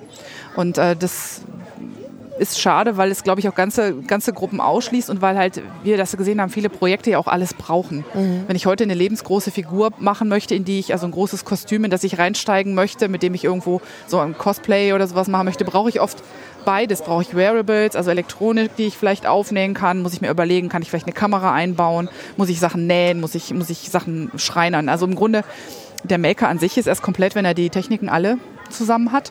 Und deshalb finde ich es ein bisschen schade, dass wir es in Deutschland so stark teilen. Aber ich glaube, dass das gerade kippt, ganz langsam. Also ich bin ja eine begeisterte Maker-Fair-Besucherin. Mhm. In, äh, in Hannover ist ja der Heise Verlag, der hat ja die Maker-Szene Deutschland so ein bisschen. Das Make-Magazin wird über den, äh, über den Heise Verlag in Deutschland vertrieben. Und da sieht man das jetzt immer stärker im Kommen, dass dann auch ähm, Upcycling betrieben wird, alte Klamotten oder alte Dinge umgebaut werden in was anderes und wo dann sehr schnell die Technologien sich tatsächlich sehr, sehr vermischen. Und es wird mehr. Also ich habe jetzt äh, drei Maker-Fairs gesehen und ich würde sagen, dieses äh, Komplette äh, wird deutlicher. Das arbeitet sich stärker raus langsam. Wenn man jetzt mal auf den Kongress guckt, also sozusagen, wenn du sagen könntest, ich so als Monika, ähm, ich persönlich würde mir irgendwie was wünschen, ginge das eher darin, dass sozusagen noch mehr Leute, die nicht der klassischen Hacking-Community angehören, auch hier hin sollen und zum Beispiel dann Tische machen, indem man ähm, Taschen mit Wearables näht, also ihre eigenen Making-Kompetenzen hier mit reinbringen und so eine Brücke bauen? Oder fändest du es für dich persönlich auch nochmal interessant, wenn ähm, so Makerspaces auch nochmal gucken, tatsächlich, war, wo ist das Potenzial zum Hacken? Also wie kann ich zum Beispiel Programme für äh, Handarbeit, Hand, äh, Handtechnik, äh, Maschinen auch bauen? Also da ist ja durchaus noch so ein bisschen Luft, denke ich. Ich glaube... Ich glaube, ich möchte eigentlich beides, denn ich denke eigentlich so, die Grundbotschaft des Hackens ist ja, ich mache mir die Welt, wie sie mir gefällt. Ne? Also ist für mich so ein bisschen das Gefühl, dieser Pippi-Langstrumpf-Aspekt, ähm, sei wild und wunderbar sozusagen. Und einfach ähm, die, die Brücke zu schaffen, dass äh, Kinder, dass Jugendliche oder dass wir alle irgendwo die Fähigkeiten erwerben, in ganz vielen Bereichen unsere Umwelt zu formen, so wie wir das für sinnvoll halten. Und ich glaube, äh, FabLabs und Makerspaces sind das eine, dass, dass man da sagt, man macht das breit auf in verschiedene Techniken. Und das andere aber auch hier auf dem Kongress, auf dem Camp soll es ja so sein schon, dass da sehr viel ähm, verschiedene Making-Aspekte auch mit reinkommen. Deshalb möchte ich unbedingt auch mal hin. Und ich glaube, dass das wirklich beide von beiden Seiten kommen muss, damit das, ähm, damit das wirkt sozusagen. Also machen wir nochmal so ein Abschlussstatement. Weil wir haben jetzt echt eine Menge gesehen. Wir waren jetzt auch eine ganze Menge unterwegs und abgesehen von der einen Panne ist uns erstaunlich wenig mit unserer Kabellage hier auch passiert. Ähm, was glaubst du, macht so eine Veranstaltung wie der Kongress ähm, oder auch vielleicht genau der Chaos Computer Club eigentlich schon so, so richtig richtig? Das neugierig machen.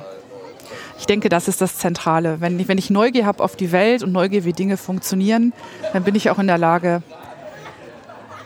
ja, das, die Gesellschaft heute zu verstehen, äh, Mechanismen zu verstehen und halt auch meinen Teil daran mitzuarbeiten, Dinge zu verändern. Ich glaube, Neugier ist das zentrale Motiv.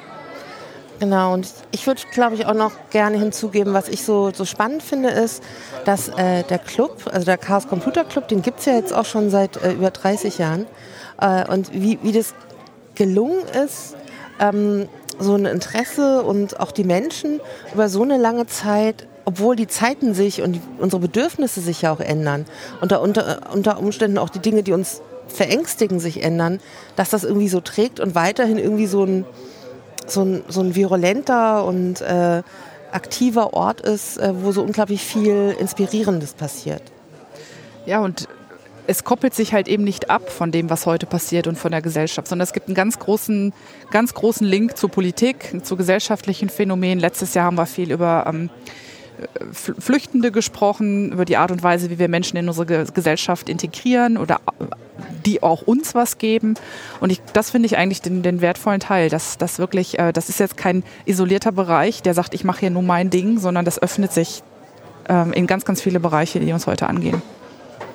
Ich glaube, besser können wir den Abschluss hier gar nicht schaffen. Monika, ich danke dir für den Rundgang, dass du dich sozusagen auf das Experiment eingelassen hast. Es ist nicht so viel Schlimmes passiert, außer den einmal, dass die Batterien versagt haben. Wir haben ganz spannende Dinge gesehen. Wir könnten uns noch mehr in der Richtung vorstellen, glaube ich. Absolut, ja. Ich hatte noch ja. Sachen offen. Darum, also wir hoffen einfach auf den nächsten Kongress, wo immer er stattfinden wird. Und äh, wir sagen tschüss, danke. Tschüss.